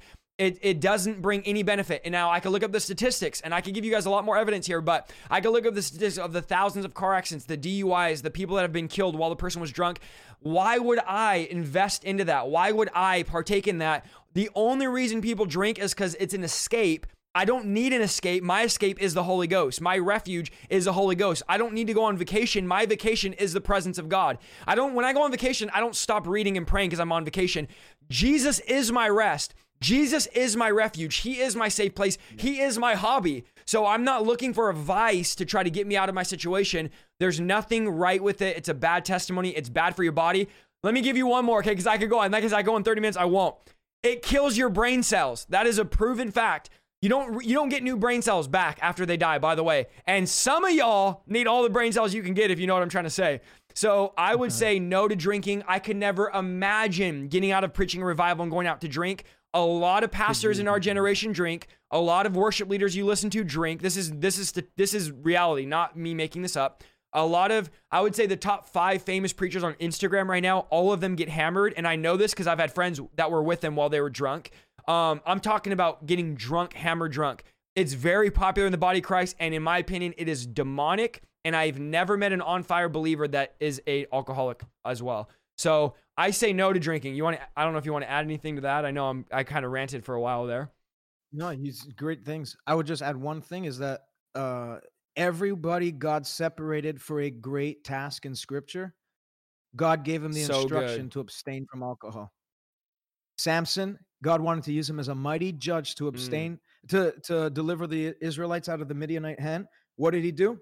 The, the Philistine hand, sorry. What did he do? He gave him his lips should never touch alcohol and you should never cut his hair. And it's when he started drinking, and uh, that's when he had the decision to cut his hair, and that's where he lost the anointing. John wow. the Baptist, same thing. He shall be great in the sight of the Lord. He shall go in the spirit and power of Elijah, and he shall drink neither wine nor strong drink. So everybody God used mightily in Scripture uh, God gave him an instruction to abstain from alcohol because he knows it clouds. You know, you quoted in Proverbs uh, 30, 31. Uh, everybody loves the woman's side, but before that, there's actually a long. Uh, is it Proverbs 31 or what am I thinking of? It, it would actually be probably good to read. And you know, bro, I think one yeah, of the things. Go ahead, 31. go ahead. It says it's not for, like you said, it's not for kings or lemuels, not for kings to drink wine, nor for princes intoxicating drink, lest they drink and forget the law. Well, the law is the mm. word. So drinking actually gives, there's a forgetful uh spirit that comes on it where you actually forget the word of God. I don't know about you, but I want to do everything to remember God's So word and God's law. You So know, good. David said, I have hidden thy word in my heart that I may not sin against you. And when you drink, you actually forget the word that you've maybe have hidden in your heart in times past, but all of a sudden, because of alcohol, it, it extracts the word from your heart. And I mean, anything that's called spirits, you should probably stay clear from. And dude, it controls you. know? I remember I ne- I've never been suicidal in my life. You know, I had depression, different things, but never suicidal. About two months, what's up, Matt Cruz? About two months before I got saved, I was in a hotel at a at a wedding, and I was completely hammered drunk, and I literally felt a spirit take over my body and tell me to jump off the balcony. I was I was hammered drunk at the time, and in my mind, I realized alcohol controls you. There's a million of you that remember waking up and going, What did I do last night? Something took over me. I blacked out. The only thing controlling me is going to be the Holy Ghost. Ain't nothing taking over my body and trying to tell me what to do and change my mind besides the word of God. So if alcohol changes the way I think, I I am not drinking alcohol. I'm I'm consuming the word of God. I'm consuming the anointing. And the reality is I don't need alcohol. I don't need an escape. I'm not empty. If you feel empty and you're using drinking to fill the void, you need to get full of the Holy Ghost and get that fill your void because you cannot let anything control. And at the end of the day, guys, this is everything me and TJ preach. Me and TJ are building online communities of revivalists, of remnants. We're not catering to the lukewarm. If you listen to us for the last hour and a half, we're not catering to the watered down church. We're not catering to American Christianity. We're building up a, a group of people that say, I want to go as far as I possibly can go. Paul said, You can be a wooden vessel or you can be a golden vessel. I don't want to be a wooden vessel. I want to be a separated vessel for God. And God didn't use people in scripture that drank. So why would God use me if I drink? So it all comes down to how far you want to go. Now, will I go to hell if I drink? You could do a lot of things and not go to hell, but I'm not going to be one of those that Paul tells us about that's barely saved. Because the Bible says there will be many mm-hmm. people that are barely saved, and I'm not going to stand on judgment day and not be sure where I'm going. I mean, be, imagine being online. Imagine being in line on judgment day and the apostle Paul standing in front of you and you got done just got done drinking at the bar. You've rolled your car over into a ditch and you died because you were drunk and you rolled your car over and you're on in line for judgment day and you're being judged next to the apostle Paul. And Paul goes, "Oh, what are you here for?" And you're like, "Oh, I rolled my car over into a ditch." And Paul's like, "Oh, I was martyred for my faith." You and Paul look nothing alike. Like, I don't want to be on judgment day in line wondering if my name's there. I want to walk what the Bible says the righteous will be bold on judgment day. The righteous will be bold on the day of judgment. I want to be bold and I want to know that God is going to say, Well done. You don't want to be on judgment day shuffling around trying to figure out if you're there or not. I'm not doing barely saved. So if that's what you're interested in, then this is not what we're preaching about. We are preaching about being radical, being on fire, being vessels for God to use in the supernatural realm. Um, okay. How do I know? I think this one's you. How do I know if a dream is from God or it's just me? I would say uh, the number one way to detect that is first of all, how does it make you feel right when you wake up? If anything leaves you with, like, if you have a vision of yourself in a casket or something in your dream, that's probably not from God. Mm. Definitely not from God. Because uh, if it's not in the word of God, first of all, everything has to line up with God's word. And God's the author of life and he's the prince of life. Mm. So if you wake up and you feel like discouraged, dispirited, distressed, anxious, you know, obviously if God's rebuking you about something, then you should, you know, there is a, a a godly sorrow that leads to repentance. But I'm saying like a worldly sorrow where you feel like giving up. That's not from God. The Holy Spirit always encourages. Mm. The Holy Spirit, in rebuking, even in his corrections, there's always an encouraging factor. There's always a, a, a building block that he's adding to you.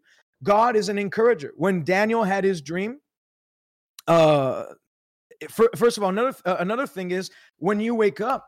Oftentimes, when it's a God dream, and I'm not someone who gets dreams and stuff. I, I think I maybe had one. My wife gets more dreams than I do.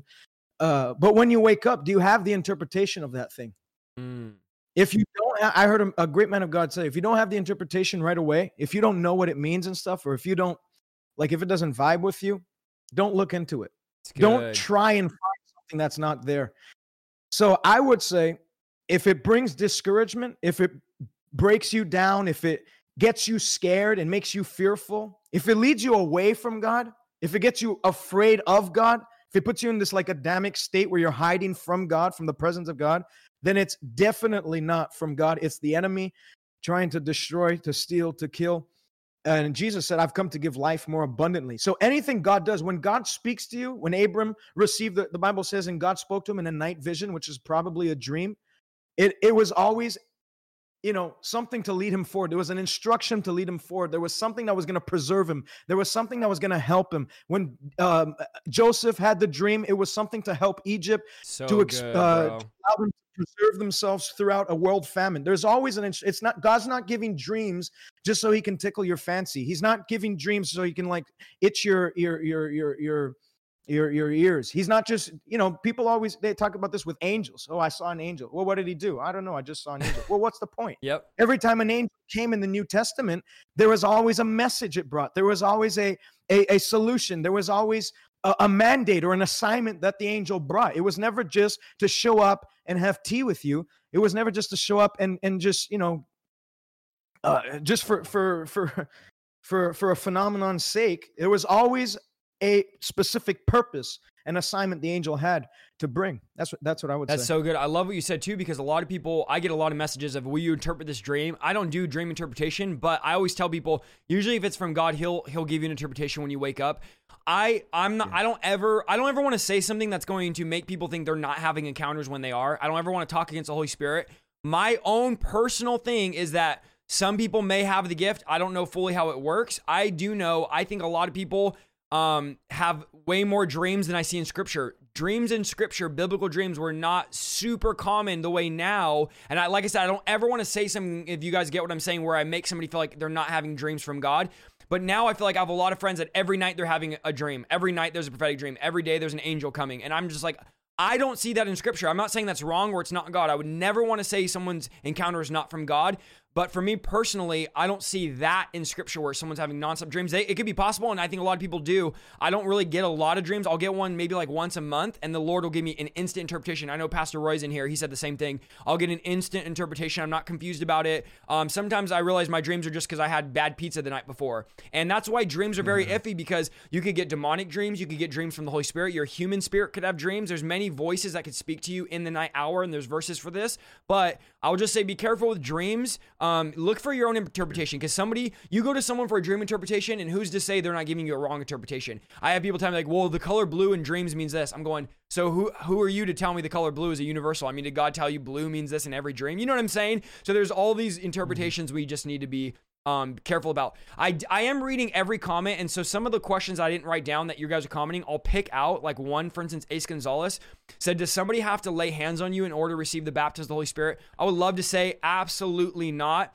Um I got baptized in the Holy Spirit. I, I've told my story a thousand times atheist at the altar with nobody laying hands on me. I literally had my hands up and I felt the Holy Spirit just fill me. I was speaking in tongues, didn't even know what it was, never spoken tongues in my life, didn't ask for tongues. And I immediately, when I surrendered to God, got baptized in the Holy Spirit with no one laying hands on me. And I started speaking in tongues. I didn't even try. So I don't think you have to. I think it's biblical too. Because Paul would say, I long to be with you that I might impart spiritual gifts. Paul would lay hands on people and they would receive the Holy Spirit.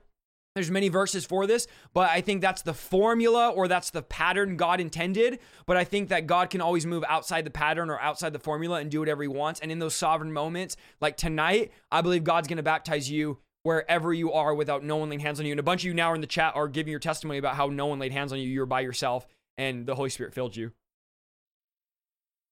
Yeah, Really, really I mean, good. Acts chapter Acts chapter 10 says Peter opened his mouth and began to preach, and the Holy Ghost fell on all them that heard the word. He didn't lay hands on anyone. They just So as he was preaching, the Holy Ghost fell. So good. All right, I'm going to shoot you this one. Do you need to read the whole Bible before walking in miracles, deliverances, preaching, and different supernatural things? Do you need to have the whole Bible read before you start doing these things?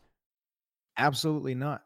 I mean, that's not a that shouldn't be uh that shouldn't be uh, an encouragement to not read the whole Bible. You should go through the Bible. You should you should have a a very working knowledge of of the Bible. The Bible says, "Study to show yourself approved, a workman who need not be ashamed, accurately dividing the word of God." Mm, You should this shouldn't what I'm about to say should not um, discourage you from going through the Bible or you know getting some lazy spirit where you're like, well, I guess I don't have to do it if I can walk in. You're not trying to find shortcuts in life. And secondly, the Bible is the Word of God. Uh, is the Word of God, and um, it's how you know the Bible says they that do know their God shall be strong and do exploits. And the more uh, exposure you have to the Word, the more the Word you get in your spirit, the Bible says that um, it, it'll actually build strength in you and you'll actually be able to handle more things. You know, faith comes by hearing and hearing and understanding the word of God.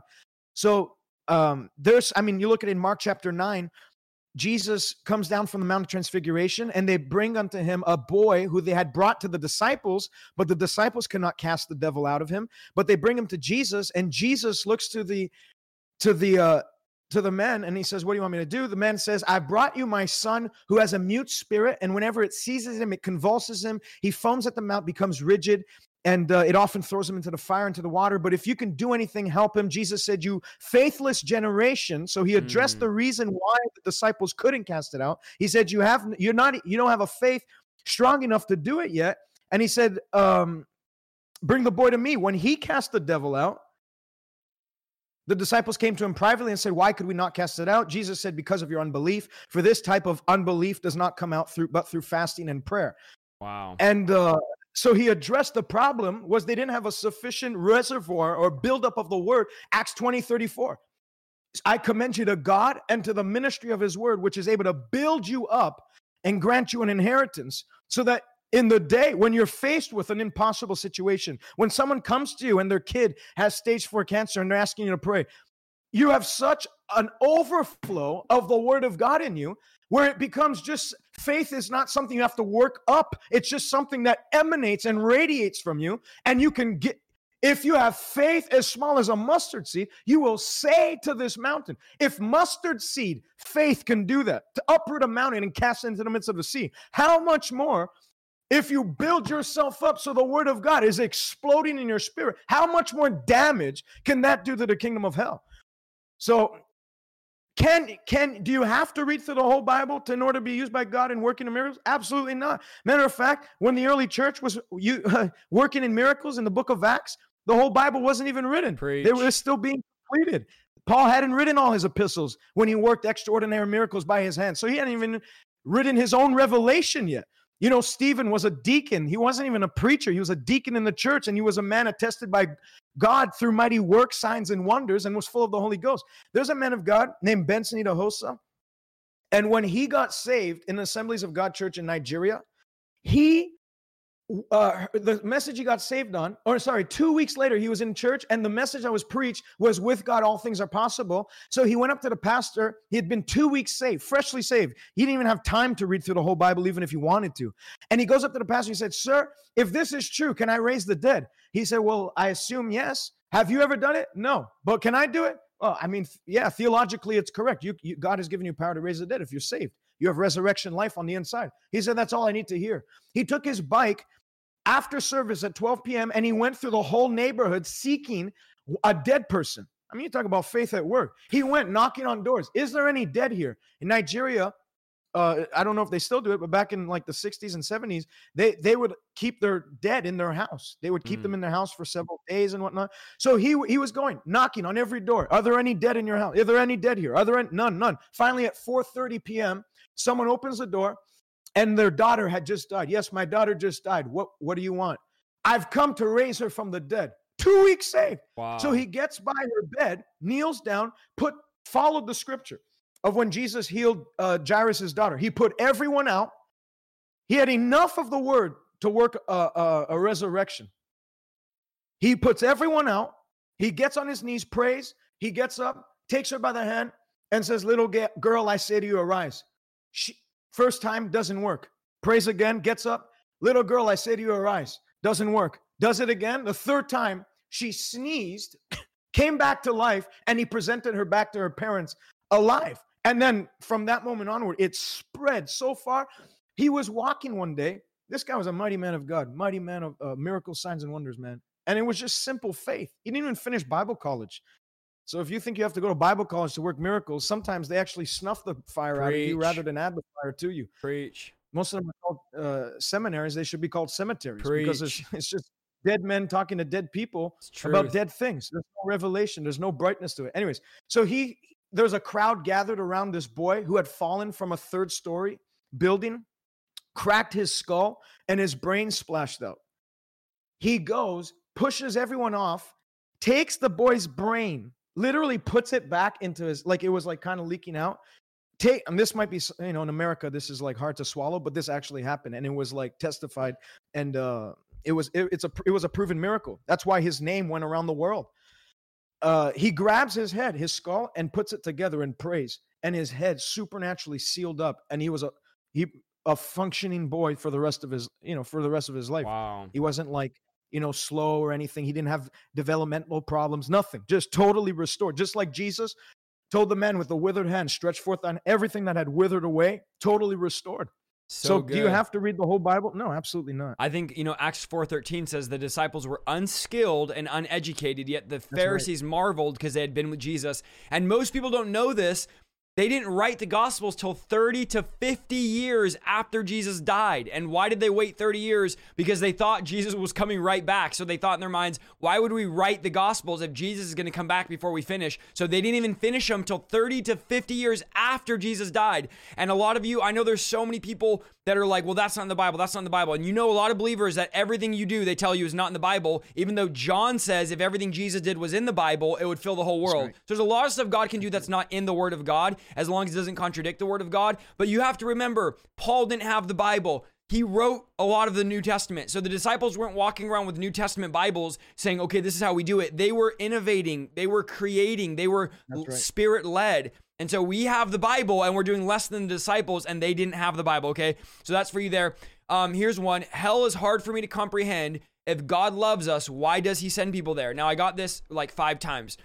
Here's what you have to understand. I tell people all the time. People say, "Well, is God? Why, if God's so loving, why would He send me to hell?" And the question is, if God's so loving, why would He send you to a place to live with Him for all of eternity when you want nothing to do with Him? There's atheists that shake their fists at God, say, We hate God, we don't want nothing to do with him.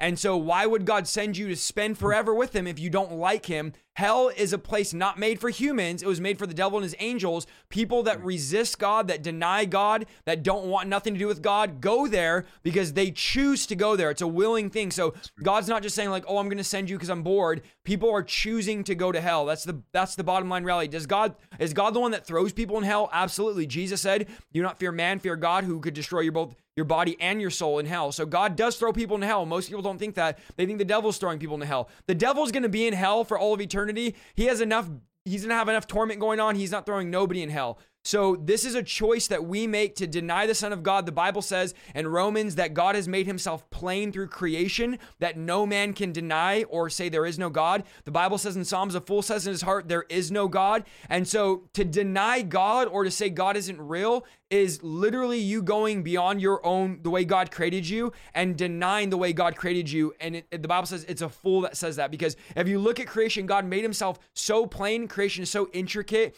and so detailed. And if you look study u- the universe you know go watch interstellar i mean go study the the planets and you're going to be like god has to exist when you see the vastness of the galaxy and the Bible says God stretches out the galaxy, the planets like a curtain, or the universe like a curtain. And the galaxy is ever expanding. Every second, there's billion, thousands of stars being made per second. So the galaxy is forever expanding. God's continuing to create, and it, God makes it very plain on how real He is. So we could we could do an hour long teaching. I do have a, a teaching on my YouTube channel of hell. Um, but the reality is, people make a conscious choice to deny God, right. and that's that's where they go, where the devil and his angels go. Hell was not made for people. And bro, I'll say this, and I know this, this once again is controversial, but it's this is my show, so I can say this.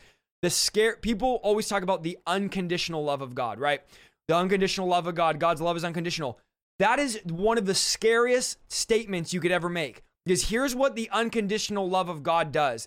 The unconditional love of God is when God says, I love you, and then throws you into hell because you've denied his son your entire life and lived for yourself. God can love you and still throw you into hell because his love does not have conditions. It's not conditional.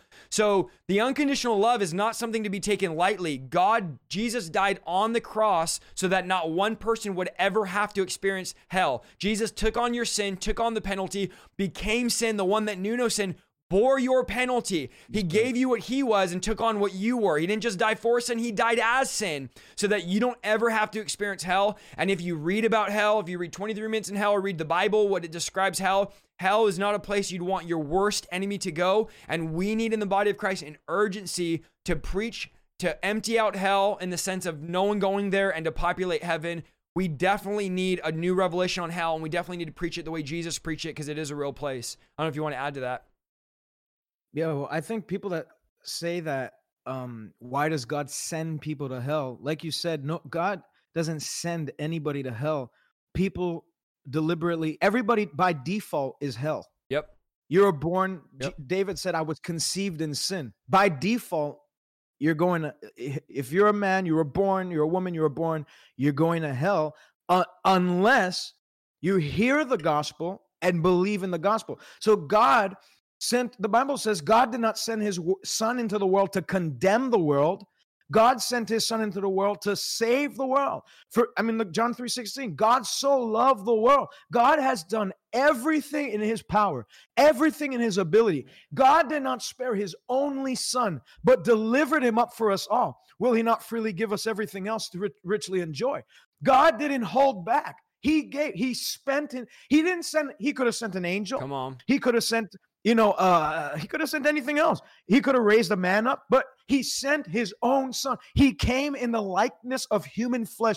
Philippians 2, have this mind in you, which was also in Christ Jesus, who came, who being in the form of God did not consider himself equal to um, is equality to be equality with God to be grasped, a thing to be grasped, but he humbled himself, became man. Do you understand that concept? God, the all like, like Isaiah said, I mean, the universe is just constantly being created. God said one word, let there be. And that thing just never stopped. It's constantly, there's light being created, there's stars being created. The all sufficient, El Shaddai, the God who was and is and is to come, the I am that I am, the great lion of the tribe of Judah. That God decided, I'm going to put on. I saw Isaiah 59 says, that um, is the arm of the Lord shortened that it cannot save? Is his ear deaf that it cannot hear? No, but your own iniquity have separated you from God. And I sought for someone who can repair the breach, but I found none. Therefore, my own arm will bring forth salvation. Speaking of Jesus, and my own hand will sustain your righteousness. So Jesus didn't just come and die to save you from sin, but to also impute his righteousness in you so that we wouldn't have to be appointed unto wrath, but we can come out of judgment into life. We can pass from death to life. We can be turned from the power of darkness to light. We can be turned from the power of Satan to, to God. We can be forgiven and not just forgiven. That's such elementary stuff. We're forgiven. We're forgiven sinners. You're not even a forgiven sinner uh, any more than I'm a uh, I, I, I'm a married bachelor. You're either one or the other, Come on, brother. come You can't be both. When you get when God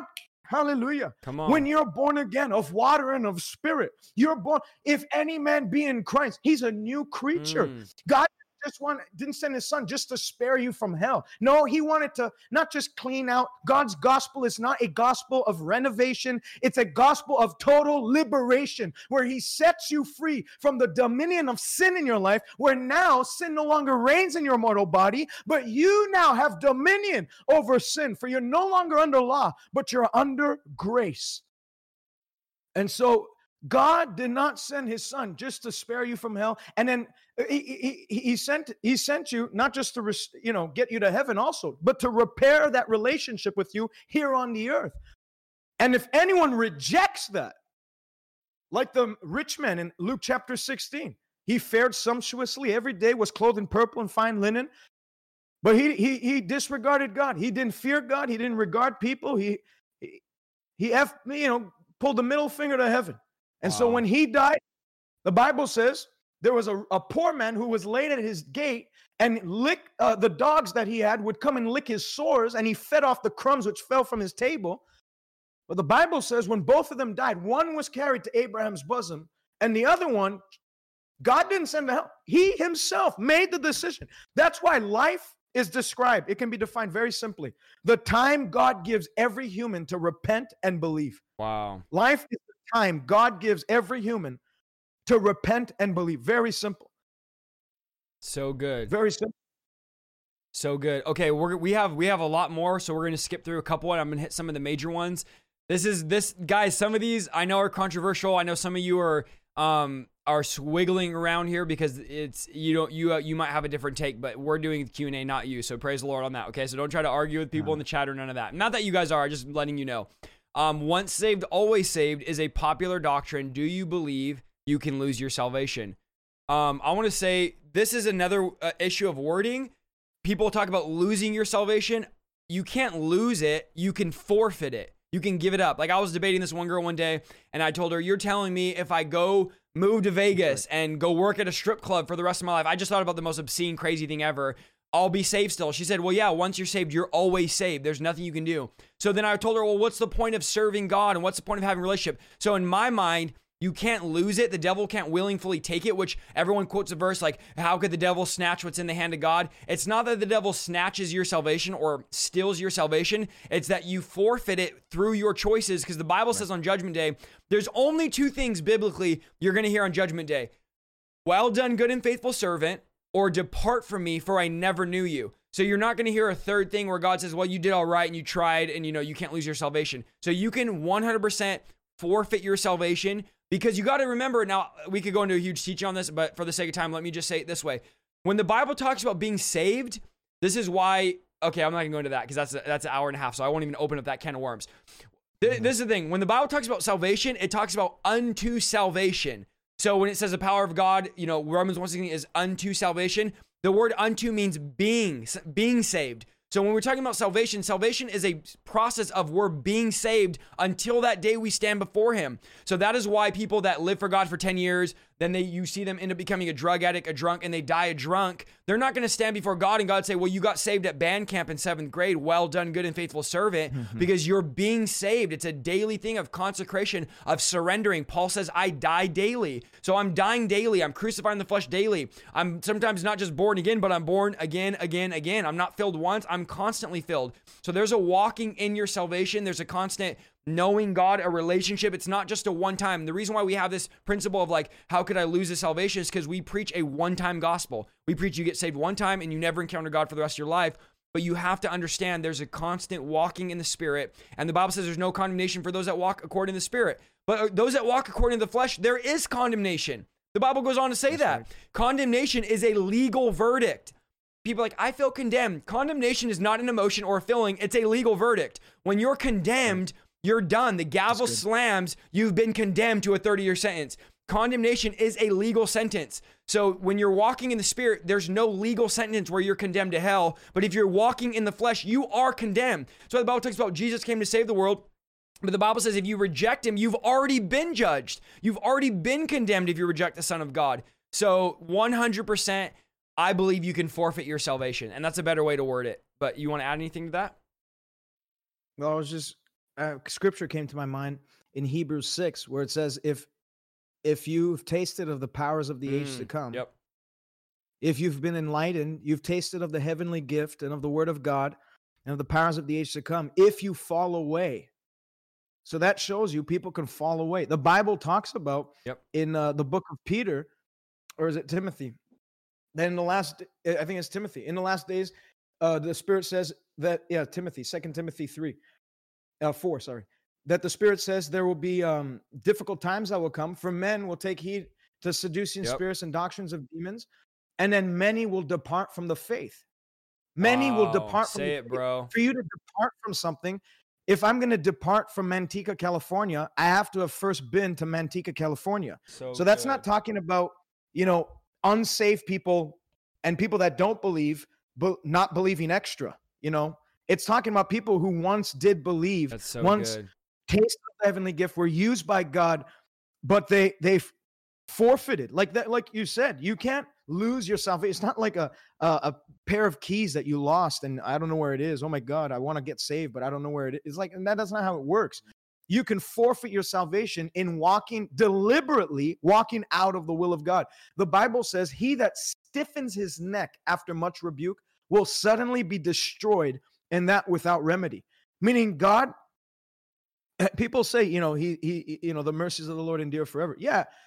But there is a time where time runs up. You can, you can, the Bible says, don't test the Lord your God. Say it, bro. There's a time where you, where, where God literally, he's not a, a, a tyrant. He's not going to hold you against your will. Jesus said, the one who comes to me, I will by no means cast out and my father keeps him in his in his hands and nobody can take him. However you can walk out.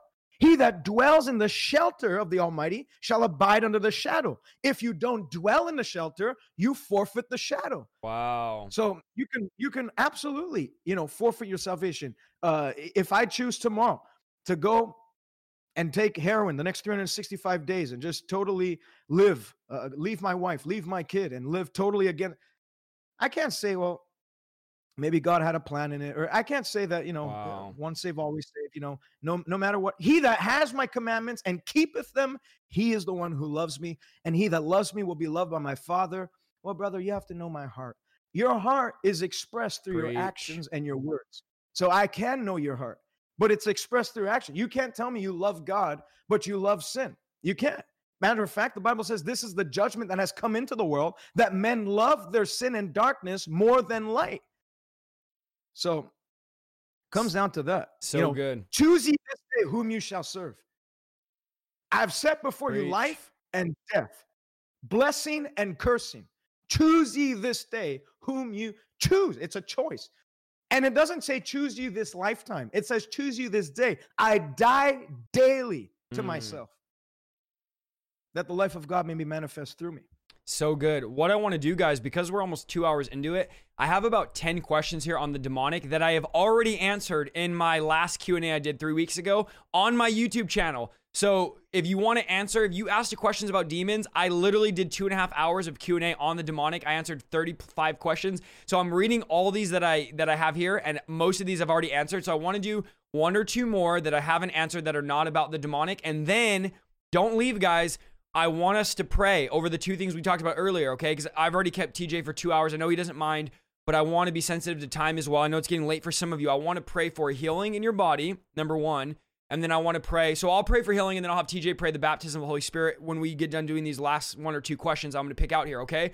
Because I don't want you to leave until you encounter God tonight. God is a supernatural God that wants to encounter you. So I know a lot of you are like, how did it two hours already? Time flew time flies when you're flowing in the anointing, okay? When you're and we're gonna do more stuff together. I told him this is the first time we've ever done something together, just me and him. And so we want to do more stuff outside of the Tuesday and Friday. We want to do more streams together, give you guys more content and different things like that. And then I'm gonna link his stuff so that you guys can get in there. I want you guys in there on his Tuesday afternoon and Thursday afternoon streams. He's preaching, um, and I want you guys in there. He's amazing stuff. I'm in his streams, I'm sharing his streams. And so I really, really, really want you guys tonight when I tag him, and uh, more people are going to rewatch this than watch it live. But please make sure when this video's done, you go back to my page and you go to his link and you follow his page so you could be alerted when he's streaming. Okay. Um, let me let me just ask a couple more here. I'm I'm just reading through some of these. Um, I was I'll ask you this one, TJ. I was baptized when I was one years old, and I just started seeking God again. Welcome back to the family. Can't um should I get rebaptized? Absolutely. Uh, the Catholic Church, you know, they baptize uh, as as infants, as babies and stuff, because they have uh, a misunderstanding of the Scripture. They believe that because when Jesus said, "He that believes and is baptized shall be saved; he that believeth not shall be damned," so they take it to be like if you're not baptized, you're you're going to go to hell. So, in order um, to guarantee that their children would make heaven in case of like tragedy, whatever, they'd baptize them at a young, they'd baptize them right out of the womb. They'd baptize them at one years old, two years, as infants, right? Infant baptism. And which is not taught anywhere in the scripture. Preach. Baptism, if you understand what baptism is in Romans 6, it says that we are buried with him in baptism in conformity to his death, that just as God raised Christ from the dead by the glory of the Father, even so we now walk in newness of life. So baptism, i- it's symbolic. You go down, you're dead to self, deny yourself. It's a public expression of what happened in your heart. You die to self, and then you're raised up with Christ. The Bible says in Ephesians 2, you were dead in your sins and trespasses, but God, being rich in mercy, because of his great love which he has for you, he hath made you alive together with Christ Jesus. He quickened you and he made you to be seated with him. So that's why we come back up because we're raised with Christ Wow. and seated with Christ in heavenly places. So it's a, it's an outward expression of what God did in your heart. Uh, the regeneration of the spirit. You know, if you understand why we need to get saved, you have to go back to Genesis. When man ate of that fruit, he didn't experience physical death, he didn't experience emotional death, he experienced spiritual death. Mm. So he needed spiritual resurrection. So the people that interpret Isaiah 53 by his stripes were healed to be like, oh, well, that's talking about a spiritual healing. They don't know anything they're talking about because we didn't need spiritual healing. Preach. We needed spiritual resurrection. So people that take it, oh, brother, you're you're taking it out of context. It's actually spiritual healing. Isaiah was no, it's not. Because if you needed spiritual healing, then uh, the Bible wouldn't talk about having the regeneration or putting off the old man and putting on the new man, which is created according the recreation. You must be born again. We didn't need spiritual healing; we needed spiritual resurrection. So, uh, going, you go back to Genesis. Man died in sin, in Christ, the sec the last Adam, that was the first Adam. The Bible says in Romans 5 that through the one man's disobedience, many were made sinners and condemned, and death spread to all men for all men sinned. Now, in the, the last Adam, through that man's obedience to the point of death, even the death of a cross, the Bible says, now we are heirs of Say his it. righteousness and of the grace of God, and shall now reign in life through Jesus Christ. So that's what baptism is. It's you're dead to your Adamic nature. You're dead to your Adamic weakness. You're dead. If people would understand this uh, very simple thing that the early church knew, they they was it was like you know common sense, common knowledge. They they understood this. That's why they walked in such authority over demons and and devils. That's why they walked in such authority over sickness and disease because they understood. We're not just you know, living sinners. No, we're a brand new on, breed, bro. man. We're Bible says he has created in one new man a new creation in Jesus Christ. There's neither circumcision nor uncircumcision, but a new creature. You're a new creature. And baptism announces to the world I'm a new creation. I'm a new creature. The old things have passed away. I forget those things which are behind. I've detached. I've dis- I no longer identify with that nature. I now identify with the divine nature of God which dwells in me. I am the temple of the Holy Ghost. I glorify God from this day onward in my spirit and my bodies, which are God's. So, so that's why it's important to get baptized when you believe uh, when you actually so so again. good. I think that's a perfect time to transition into prayer, guys. We want we specifically feel like the Holy Spirit wants to heal people tonight and wants to give people the the prayer language, the baptism of the Holy Spirit, what the evidence of speaking in tongues. I'm not I'm not going to talk and argue about whether you have the Spirit or not. I want to say tonight, if you have the Holy Spirit and you've never spoken tongues, tonight is your night. If you've never been baptized in the Holy Spirit, there's 400 of you on here. Tonight is your night, okay? So I'm going to start. I'm going to pray for the for healing, supernatural healing, and then I'm gonna pass it to TJ. TJ, if you don't mind, and he's gonna pray at the baptism of the Holy Spirit with you guys. Um, and then we're gonna close it out here. We have the giving links. You can hit the top link to one-time donate, and then the second link for the monthly partnership, Cash App and Venmo. And I want to bless TJ tonight. So guys, I'm going to bless TJ tonight um, regardless of what you guys give. So whether you give or not, I'm going to bless TJ tonight. I want you guys to partner with us, to partner with the ministry. We're going to do more stuff together.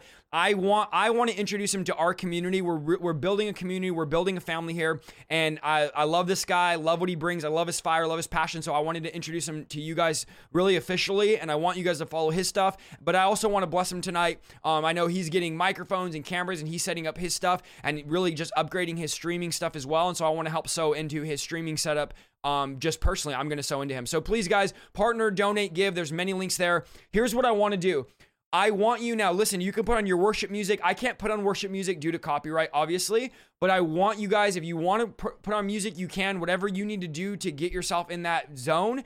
I want to pray for supernatural healing. I'm believing tonight God is going to heal your physical body. So here's how I want to do this. If there's pain in your physical body, if it's your neck, if it's your lungs, if it's your kidneys, if it's your back, if it's your ears, wherever there's pain at or where the sickness is in your body, I know there's viewers that have cancer that are asking for prayer tonight.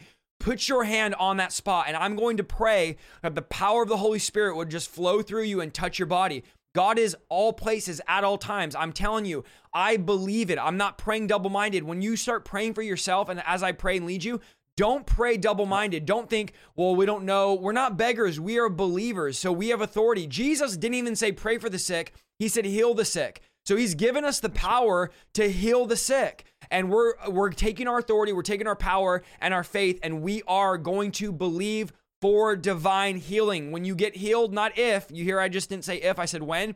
When you get healed, message me and share the testimony. I would love to hear your testimony. Guys, I'm telling you tonight as you know, the anointing is in this is in this stream. The atmosphere is set. God is moving. God is always available to move. The angels are not tired, they're not weary, they're not bored. They're active tonight. So, Father, we ask you right now, Lord, I am asking you for every single person that is listening, for every single person that is laying hands on themselves, that you would release your healing power. Father, we thank you that Psalms 103 says all sickness, all disease was paid for on that whipping post. Father, we thank you for your 39 lashes and we command I speak to your body right now and I command your body to be healed in Jesus' name. I command eyes to be healed. I command ears to be healed. We speak creative miracles in Jesus' name. We command body parts to be restored. We command body parts to be created. We speak the power of the Holy Spirit. We bind every power of unbelief. The Lord rebukes you, spirit of unbelief. You have no power. And we speak healing right now. We speak the healing virtue of God. Father, we thank you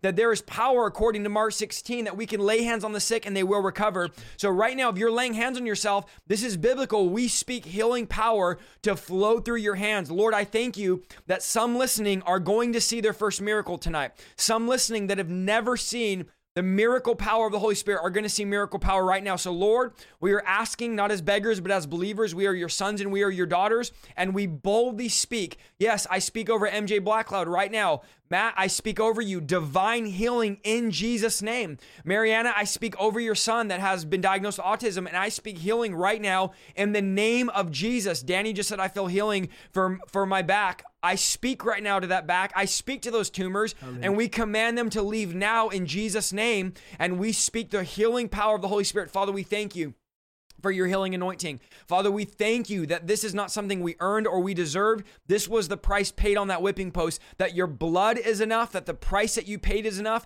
And Lord, we thank you. We give you all the honor tonight, all the glory. It is all about you. We throw all the crowns at your feet and we thank you that you are healing your people. We thank you that Jennifer's ear is being healed Right now, we speak to it in Jesus' name. Right now, we speak to it in Jesus' name. We believe for divine healing and restoration. Guys, we believe it. Keep praying for that wherever you're at. Um, we're speaking, we're reading your thyroid. We speak healing. We speak healing over asthma. We speak healing over skin disease.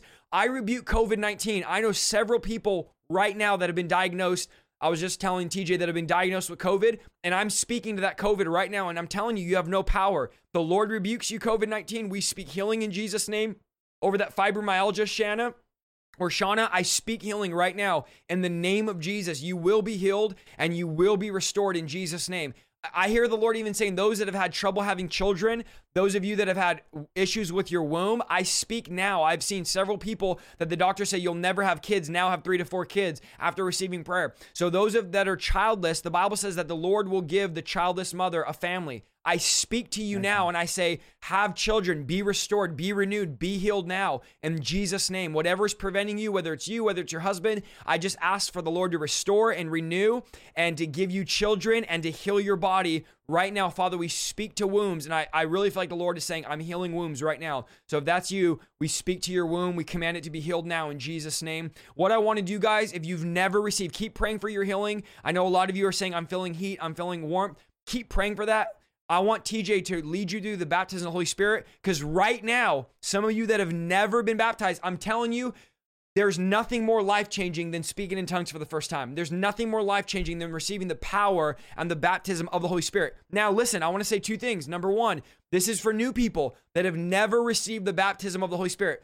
Number two, this is for some of you that haven't been baptized in years, okay? I'm going to receive this right now. As he's praying, I'm going to receive it because I believe there's a fresh baptism for Isaiah Saldivar. I believe there's a fresh baptism for Brittany, for Kenya, for Mohammed, for Sabrina, for Cindy, for Rachel, for Zachary. I believe there is a fresh baptism of the Holy Spirit. So don't sit back and say, oh, I'm going to get off now because I'm not a new believer. Right now, I'm telling you, you can be baptized fresh in the Holy Spirit right now. So um, TJ is going to pray with us, and we're just going to receive this tonight. I want you to lift your hands wherever you're at. Um, the good thing about the baptism in the Holy Spirit is that God wants you to be baptized more than you you could ever even want it for yourself. And so Jesus said, you evil parents know how to give good gifts to your children. And if he comes asking for a bread, you won't give him a stone. If he comes asking you for a, a, a, a fish, you won't give him a snake.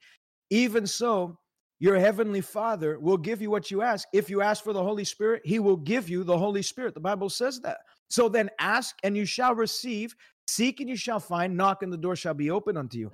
When the, the Holy Spirit, Jesus is the greatest gift that God has given to the world. But the Holy Spirit is the greatest gift God has given to the church. And it's a gift. He's a gift. He's a gift to the church. He's a he's a gift. He's a person, but he's a gift to the church. And I don't know about you, but on Christmas morning, I don't have to wrestle for my gifts. I don't have to like wrestle my parents for my gifts. When they bought me something that has my name on it, well, let me tell you, there's a gift laid right before you right now. The Holy Spirit is brooding over you. You don't have to wrestle for it for him. You just have to lift your hands and receive. Jesus, you said it before in John 20. He said, "Receive ye the Holy Ghost. The Bible says they were all together in one accord. You know, we're all around the world right now. We're on Facebook Live. You guys are tuned in from all around the world, but we're all together in one accord. If you weren't in one accord, you could have easily have xed out from the Facebook Live, but we're all together in one accord. We may not be in one place, but we're in one place on Facebook. And so the Bible says, suddenly there came from heaven a sound as of a rushing of a mighty wind. That wind is coming your direction even now. Father, in the mighty name of Jesus Christ, you said in your word you would pour water on him that is thirsty and floods on the dry ground. You said in your word, if we're hungry and thirsty for you, that we would be filled, we would be satisfied. Father, your word says in the book of Psalms that David said, I will be anointed with fresh oil, my cup shall run over. I pray for everyone who is seeking a fresh baptism that's hungry, that's thirsty, just like David said, My soul thirsteth for thee, my flesh longeth for thee in a dry and thirsty land where there is no water. Father, those that are parched, those that are weary, those that have grown weary and well doing, I pray, let a fresh wind from heaven. You said the wind blows where it wishes and you hear the sound thereof. I pray, let that wind blow their way tonight. Let that wind blow where they're at, wherever they might find themselves. If they're watching on the replay, I pray, Father, let a fresh baptism in the Holy Ghost and fire. For John the Baptist said, I came to baptize with water unto repentance, but Jesus said, I have come to baptize you in the Holy Ghost and with fire. There was John the Baptist, but we've moved on to Jesus the baptizer in the Holy Ghost and fire. I pray, Father, let the fire fall just like the fire fall fell in, in the days of Elijah when he called on the all-consuming fire of God. And the Bible says that fire, when it fell, it turned the whole nation towards you. I pray, oh God, even now, all-consuming fire, come baptize us. Father, turn our weaknesses into strength, turn our infirmities into strength, turn our inadequacies into your sufficiencies and adequacy. Thank you so much for listening to this week's episode of the Revival Lifestyle Podcast. If you like what you heard, go to www.isaiahsaldivar.com for more content and please follow me on Facebook, YouTube, and Instagram at Isaiah Saldivar. See you next week.